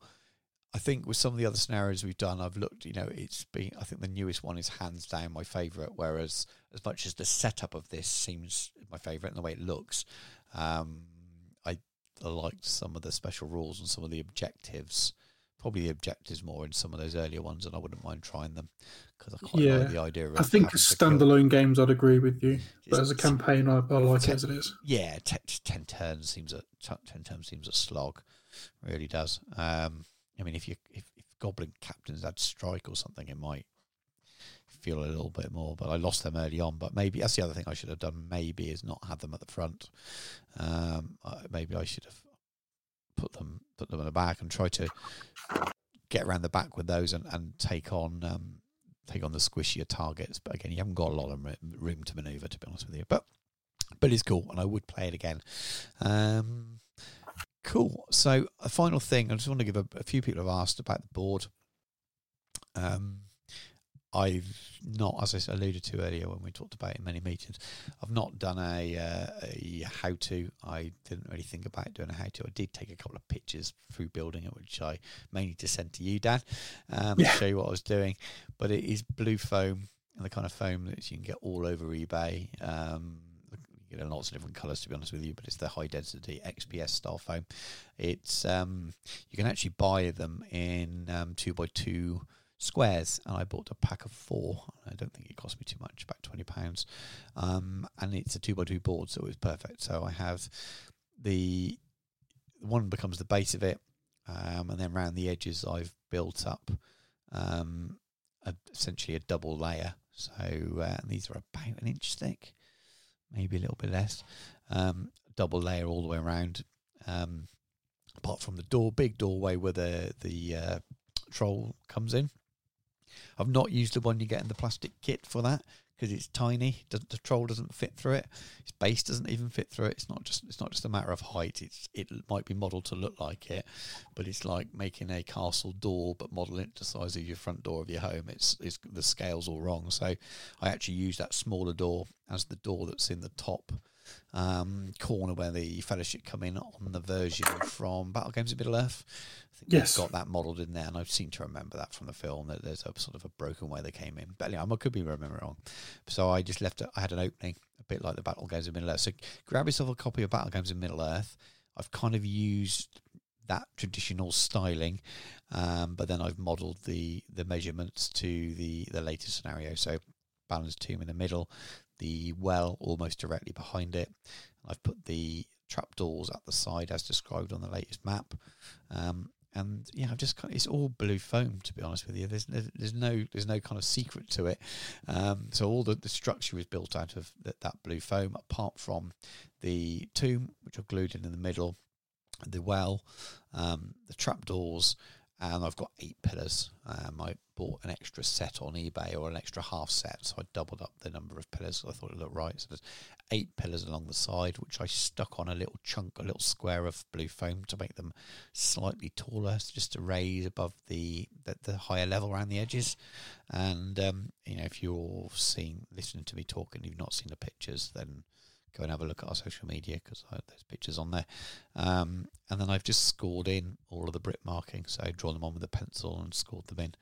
And then I've used rolled up tin foil to create texture on the foam, so you just roll it over and bash it, and it makes it look like kind of beaten and worn stone. And that's it, really. I've built, added some extra bits of rubble, built up, made out of plaster of Paris. I make myself plaster of Paris rocks, so I get an old baking tray and get some artist ready easy mix plaster of Paris, and I pour it in and leave it slightly uneven, so you get a mix sort of that's kind of a centimetre thickness in some parts and sort of 5mm in another. Wait for it to set, and then just break it up into sort of chunks around the size of a 50p. And then I like to break them up further as I need them. Use them on bases. You can carve them with your modelling knife and things. They make great everything. They're great broken castle walls. You can carve them into a more natural stone. You can use them as broken paving slabs. Just do what you want with them, but it's just really, really cheap. Buy a bag for about £6 on eBay, and it lasts you forever. I broke those up, put it all over. There's a bit of sand and gravel on there, and then primed it black, and I didn't even seal the foam. If you stand far enough away and dust it first, rather than go in and make it wet. It's when the aerosol paint's wet, it activates and starts melting your foam. So if you're using this high density foam, if you're very careful to start with and just sort of do kind of short bursts and leave it to fully dry before you go back, so you're patient and don't go for a quick thick coat, so you kind of go back and dust a bit more, it doesn't melt it, but do be careful. If you melt your creation, it's your fault. I did warn you. And then Then I did the same afterwards with the grey primer can, just to add some kind of almost Denethor, and then the rest is just going in with the airbrush with loads and loads and loads of different colour inks and contrast and things. So I've added browns and greens and things, a bit like I did for the Helm's Deep board. So you can go and find the video for that, which you put on our YouTube. It shows you a little bit how I got those kind of colourings, and then brushed some powders in and added some lovely cobwebs from the Green Stuff World Spider Serum for the airbrush. They won't last, they'll wear away, but I'll just add more when I need to, but it does look cool for the game and for the pictures. And that was it, really. So sorry, that's not a real kind of detailed how I did it, but hopefully listening to that and then looking at the pictures of it, that will give you an idea. I think when we do a post with the you're going to do one, aren't you? Are you still going to do one with a write-up? Or yes, yeah, that was the plan. Obviously by the time this has dropped, you will have probably been able to read that on our social medias, so you'll already know who won. yes, yeah, absolutely. And you shouldn't really be any surprises. It's a bad day if the Fellowship have lost that, but we took lots of pictures throughout that don't look too bad, actually, with a few little effects and trimming out some of the edges around the back on my desk and stuff. It's still a little bit in show, and I've sent them to Dan, and Dan's going to sort of compile them and do a little bit of a write-up Did we say how many models that you killed in the end? I don't know if we might. 77 goblins, both the captains and the troll. Boromir on his own did 26 goblins and the troll, and he did the troll in one turn of combat. Yeah. First turn he came on, just bang, done. Yeah, managed to trap him against the wall, and then 6 strikes, dead. Just so powerful. Those Boromir and Aragorn are just so powerful, and you just can control the. If you get far enough forward, if you deploy in a sensible way. I mean, if you deployed them behind the tomb, and the goblins got on a bit further on, it might have been a different game. But if you deploy it the way they set up in a film, and the way they did in some of those early scenarios, and you've got them at the front, and you know that they're going to do the heavy lifting, they can. You know, you have to be unlucky to really unlucky to lose a few turns in a row, to actually kill them. You know, I don't know. I suppose you could roll triple ones in your first combat, and you're surrounded, and you could lose it. But yeah, he just didn't go like that this time around. But we'll put some pictures up. What I'll probably do then, just to save spamming it in our social media, I might put a couple of pictures up of my Miniature Realms Studios. Social media as well, and I may pop a couple of the pictures from the build in there as well. So if I do, I'll share that over to the Out of the Frying Pan group, Facebook group, so you can go and see that, so you can get a bit of an idea. But yeah, it was good fun. Enjoyed. I'm glad we finally got around to doing it. So it's such a long time. Nice to roll some dice. Yes, it was, and it was a long break from dice rolling, but because we played all of our games before Christmas in quite a short sort of period, and we had a nice little run, and then we just ran out of time because of Christmas, as we've already said. But it was good to be doing it. Anyway, have you got any more thoughts on that before we move on? No, just basically give it a go. It's good fun. Fantastic. Right, we will take a short break and we'll come back with Dan with a heroic guest match.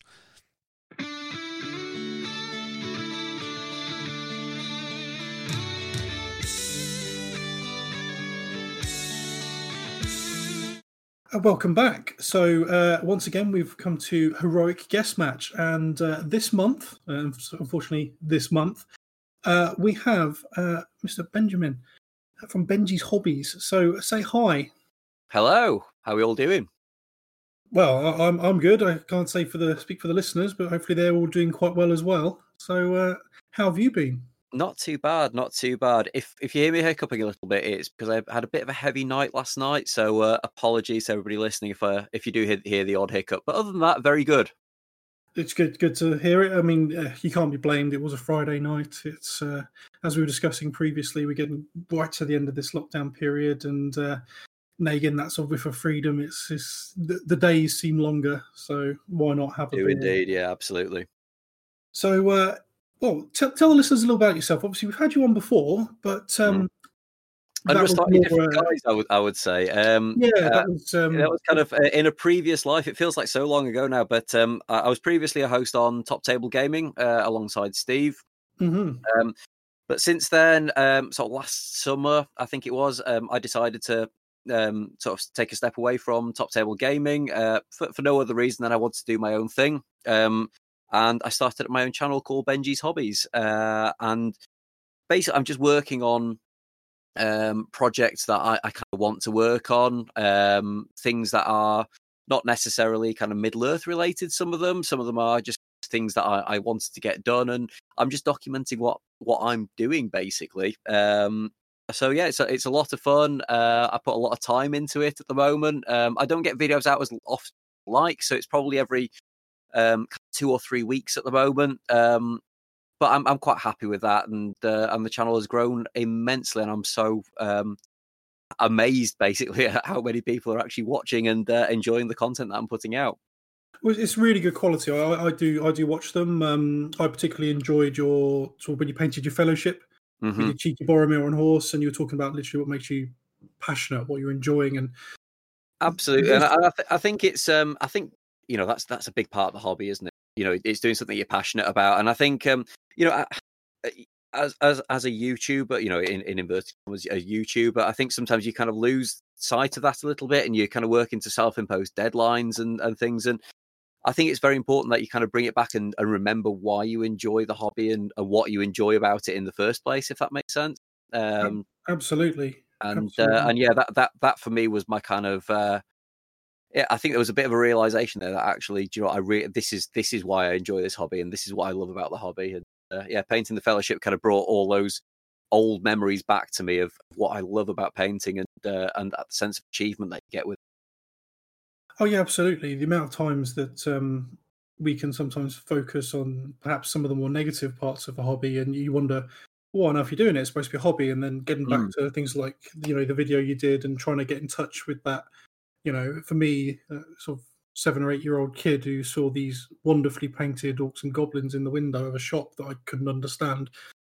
All that kind of stuff is good to get in touch with that, because it reminds you of why you started in the first place. Definitely. And, you know, for me, I hate batch painting, and that's probably one of the most soul-destroying parts of the hobby for me, I would say, is batch painting. And, you know, when you do, like, huge batches of models, and then all of a sudden you come back to painting heroes, and you're like, this is what I'm doing it for. This is what I'm enjoying, and this is what I'm loving. So, yeah, definitely, it kind of brought all those feelings back to me of being 13, 14 when I first started, you know, in the hobby, and cool models and painting cool stuff.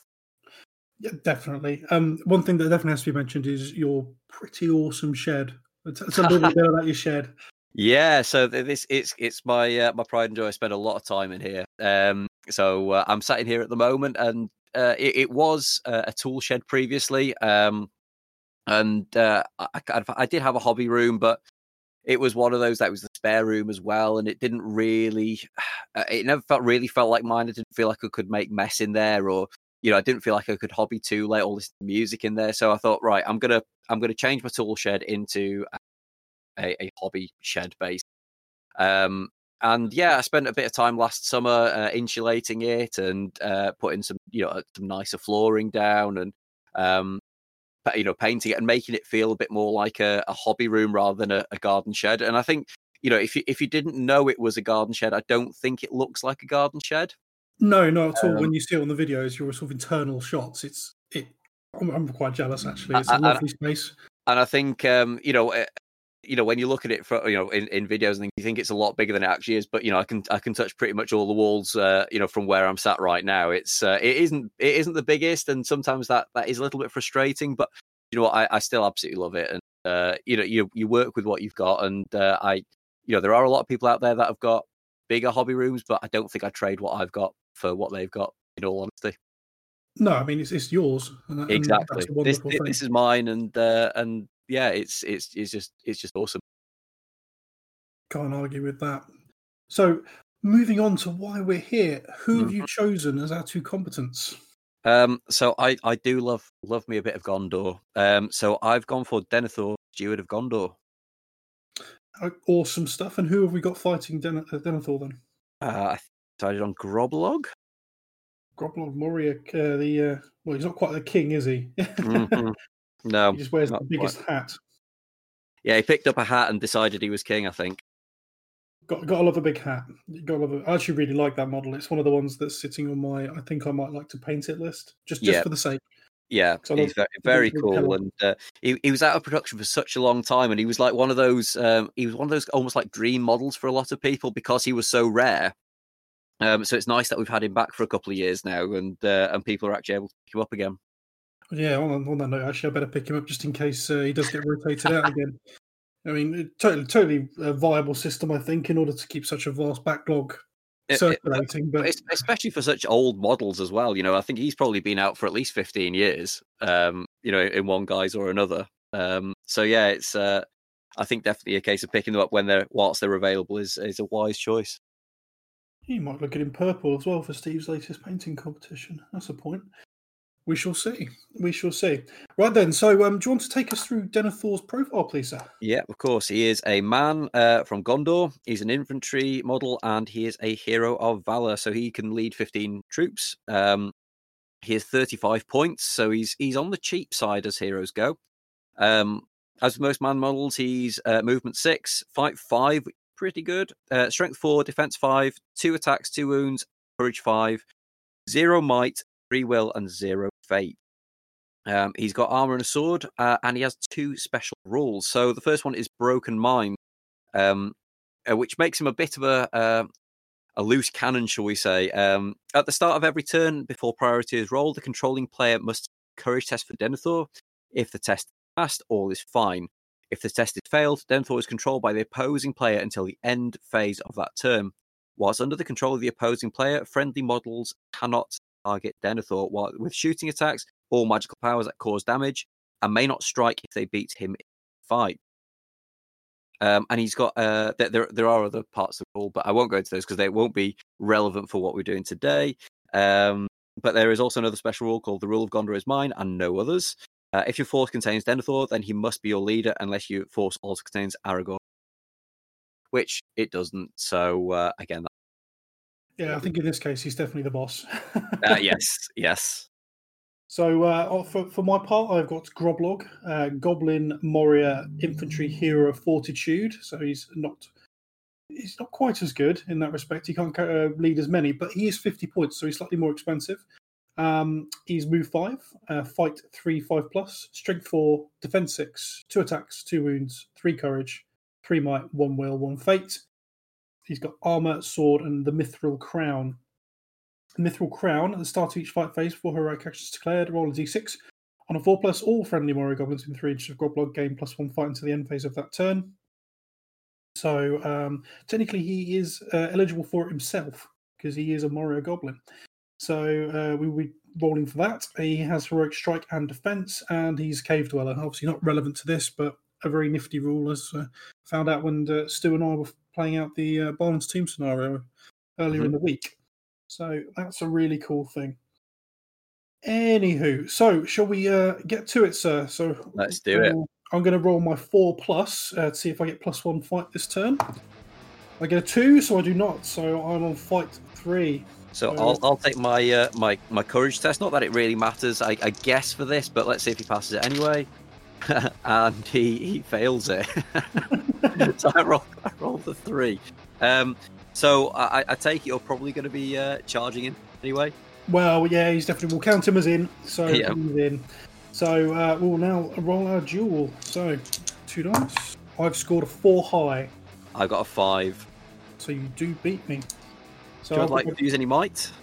I don't think it's worth wasting it at this point because I would have to bin 2 of it in order to win the fight at all. So I might save that for your defense 5 and my strength 3. So okay. Go to strike, sir. So I'm needing 5s, aren't I? Yes, you are. And double 1. So nothing. Right, next turn of combat. I've got a 2 high, and I'm going to switch dice. And I've got another 5. I'm definitely not going to bin the might on that one, because even if I get close, you still beat me on fight. So after you, sir. And I got 1 5. Right, I'm going to use my single point of fate, which I get on a 5. I'm keeping these dice now. So I've got no more fate, but I still retain my 2 wounds. Next up, I'm going to roll my 4+ this time, because I forgot last time. Oh, yeah, so I got 4+, so I went to fight 4. Not that it makes any difference. Should I take my broken mind rule? Well, I don't think it's affecting combat, really, because so you're just going to fight desperately. I think when faced with a very angry goblin in the big hat, he's going to pull it together a little. So come on, high dice. Yes, 6. Oh, I got a 3. Right, so I got this one. So I am also looking for 5s with my strength 4. Strength 4 versus your defense 5. So I've got 1 5. So I just take the wound. You do. Ooh, looking great for Denethor. That high fight value is great, but the lack of fate and only 2 wounds is a bit of a not great. Right, then I'm going to give you 4+. Nope. So you still fight 3 this turn.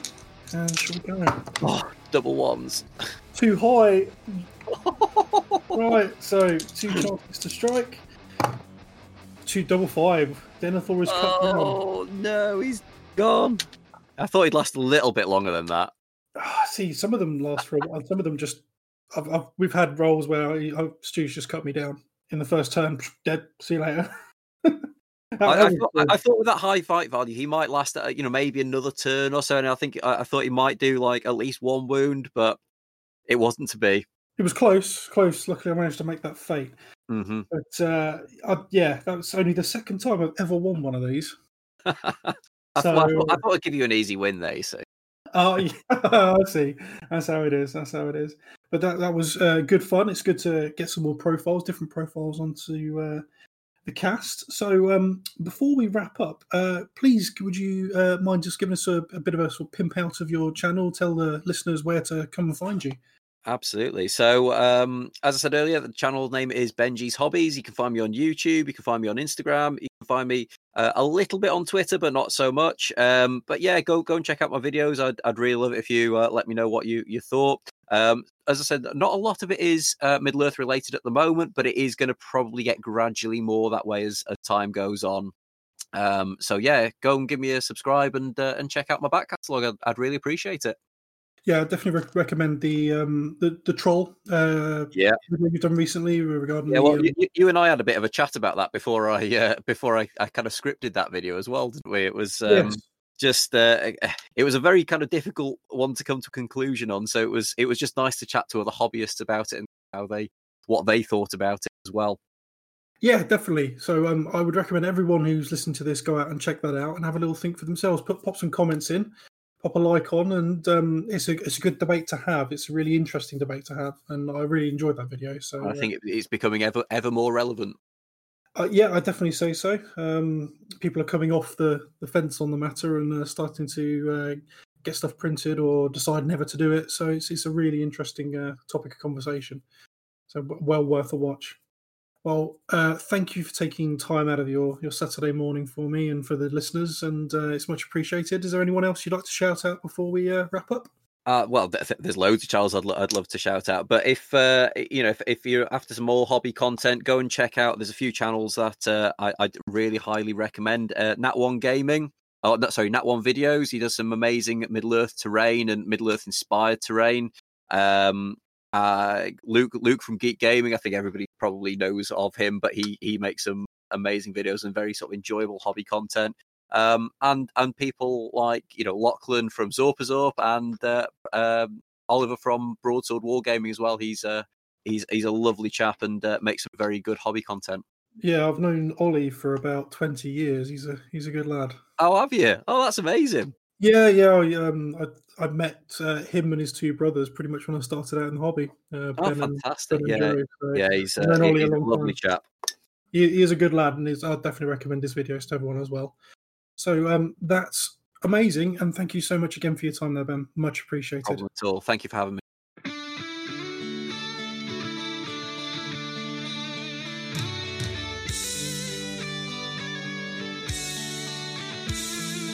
And we're back to close the show down. I want to say what a fantastic guest match that was. I have no idea what happened. Dan's not recorded it yet. Oh, dear. No, I'm sure it'll be brilliant. I know who the guest is, but I won't spoil that. When I say spoil it, it's already happened. God, the time scales and my brain at 11 o'clock at night. Let's move on. So, Dan, have you got anything you would, anything or anyone you would like to shout out before we close this show down? Obviously, once again, thank you to everyone who participated, donated, shared, etc. for the Calm Raffle, the Galadrim. It won't be forgotten. It's some incredible generosity, and it's very much appreciated. Also, the shout out to the usual band of reprobates. We've got Damien and Thomas Macklin doing the Battle Streams in Middle Earth Fantasy Fellowship. By the time you hear this, Damien should have posted the appendices up on the YouTube channel. Please go check that out. Obviously, he does the Battle Streams in Middle Earth on alternating Fridays with Steve Crow of TTG. I can't remember what the model is for the next episode, but if you find Battle Streams in Middle Earth on Facebook, you'll be able to find that out. So please do come and join us. It's lots of fun. And speaking of Steve from TTG, he's just put up a competition for April for a painting competition, bit of fun. And the theme this month is purple. So they're my shout outs for the month. So thanks so very much to everyone for listening. Purple. Have I got anything that I'm trying to think of all the things I've got in my list, and purple does not really come into it, to be honest with you. Did any tiny little American men wear purple? No. Well, I'm probably sure someone might have had a purple handkerchief or something. Who knows? No. So shout outs wise, I gave Don and North of the Shire, their shout out earlier, really, but do go and echo what I said earlier. Go and listen to that podcast if you haven't already. I'm just something I'm really enjoying at the moment, so that's why I'm banging on about it.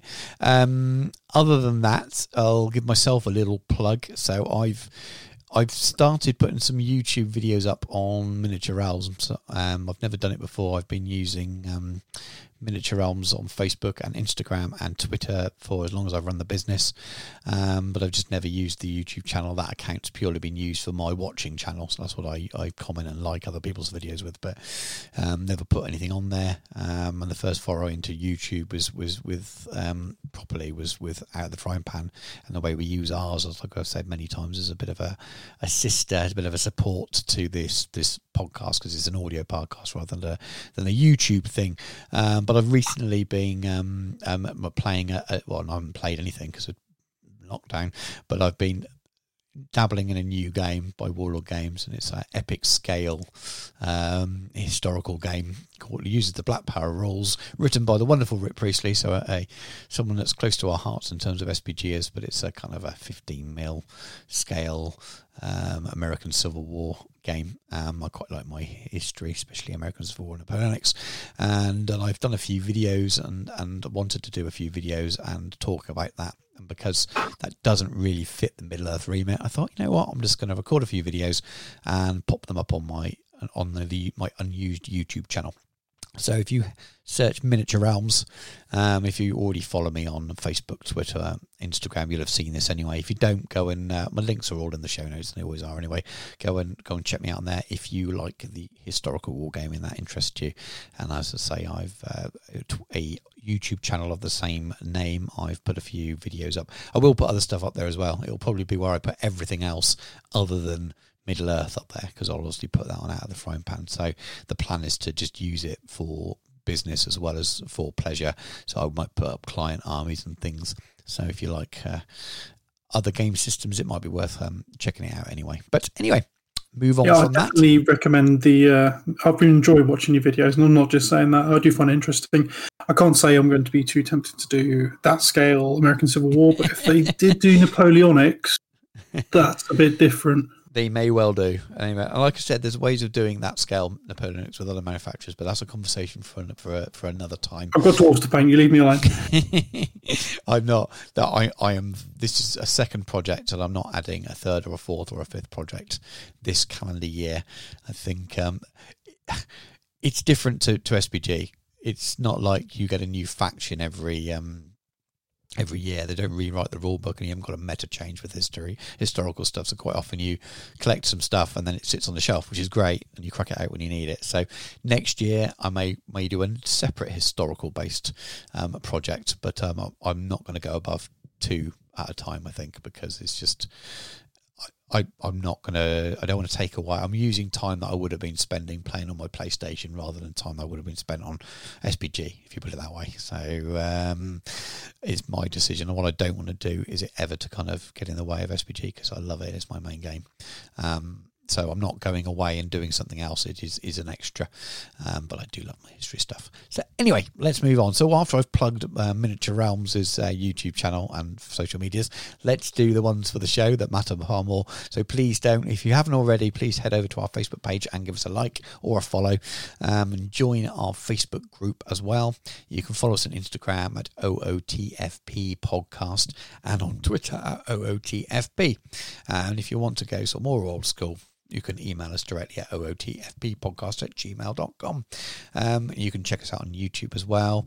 There's a link in the show notes there. We haven't put a video up for a little while. I have recorded one that didn't work, and I've had to re-record it. I have recently re-recorded it, and it will be going up hopefully some point next week. But I'm basically I'm doing a bit more on Smaug, and there will be lots of Smaug videos going up soon, little sort of updates and things, which is part tutorial, part kind of vlog of building it, so to speak. I need to get the Balrog done, so I'm going to pause and get the Balrog painted, because we need that for our next show, for our next scenario.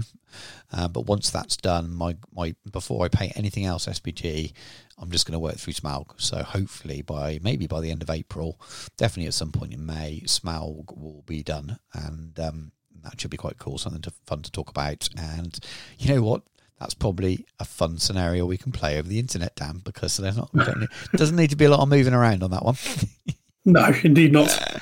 Who knows? I'm painting it for a collection. I've never really thought about using it that much. But yeah, it's going to be definitely going to be some Smaug videos. I was going to do some unboxings of the new Ents and stuff when I got them, but you know, Steve unboxed and painted it, so I'm probably not going to bother with that now.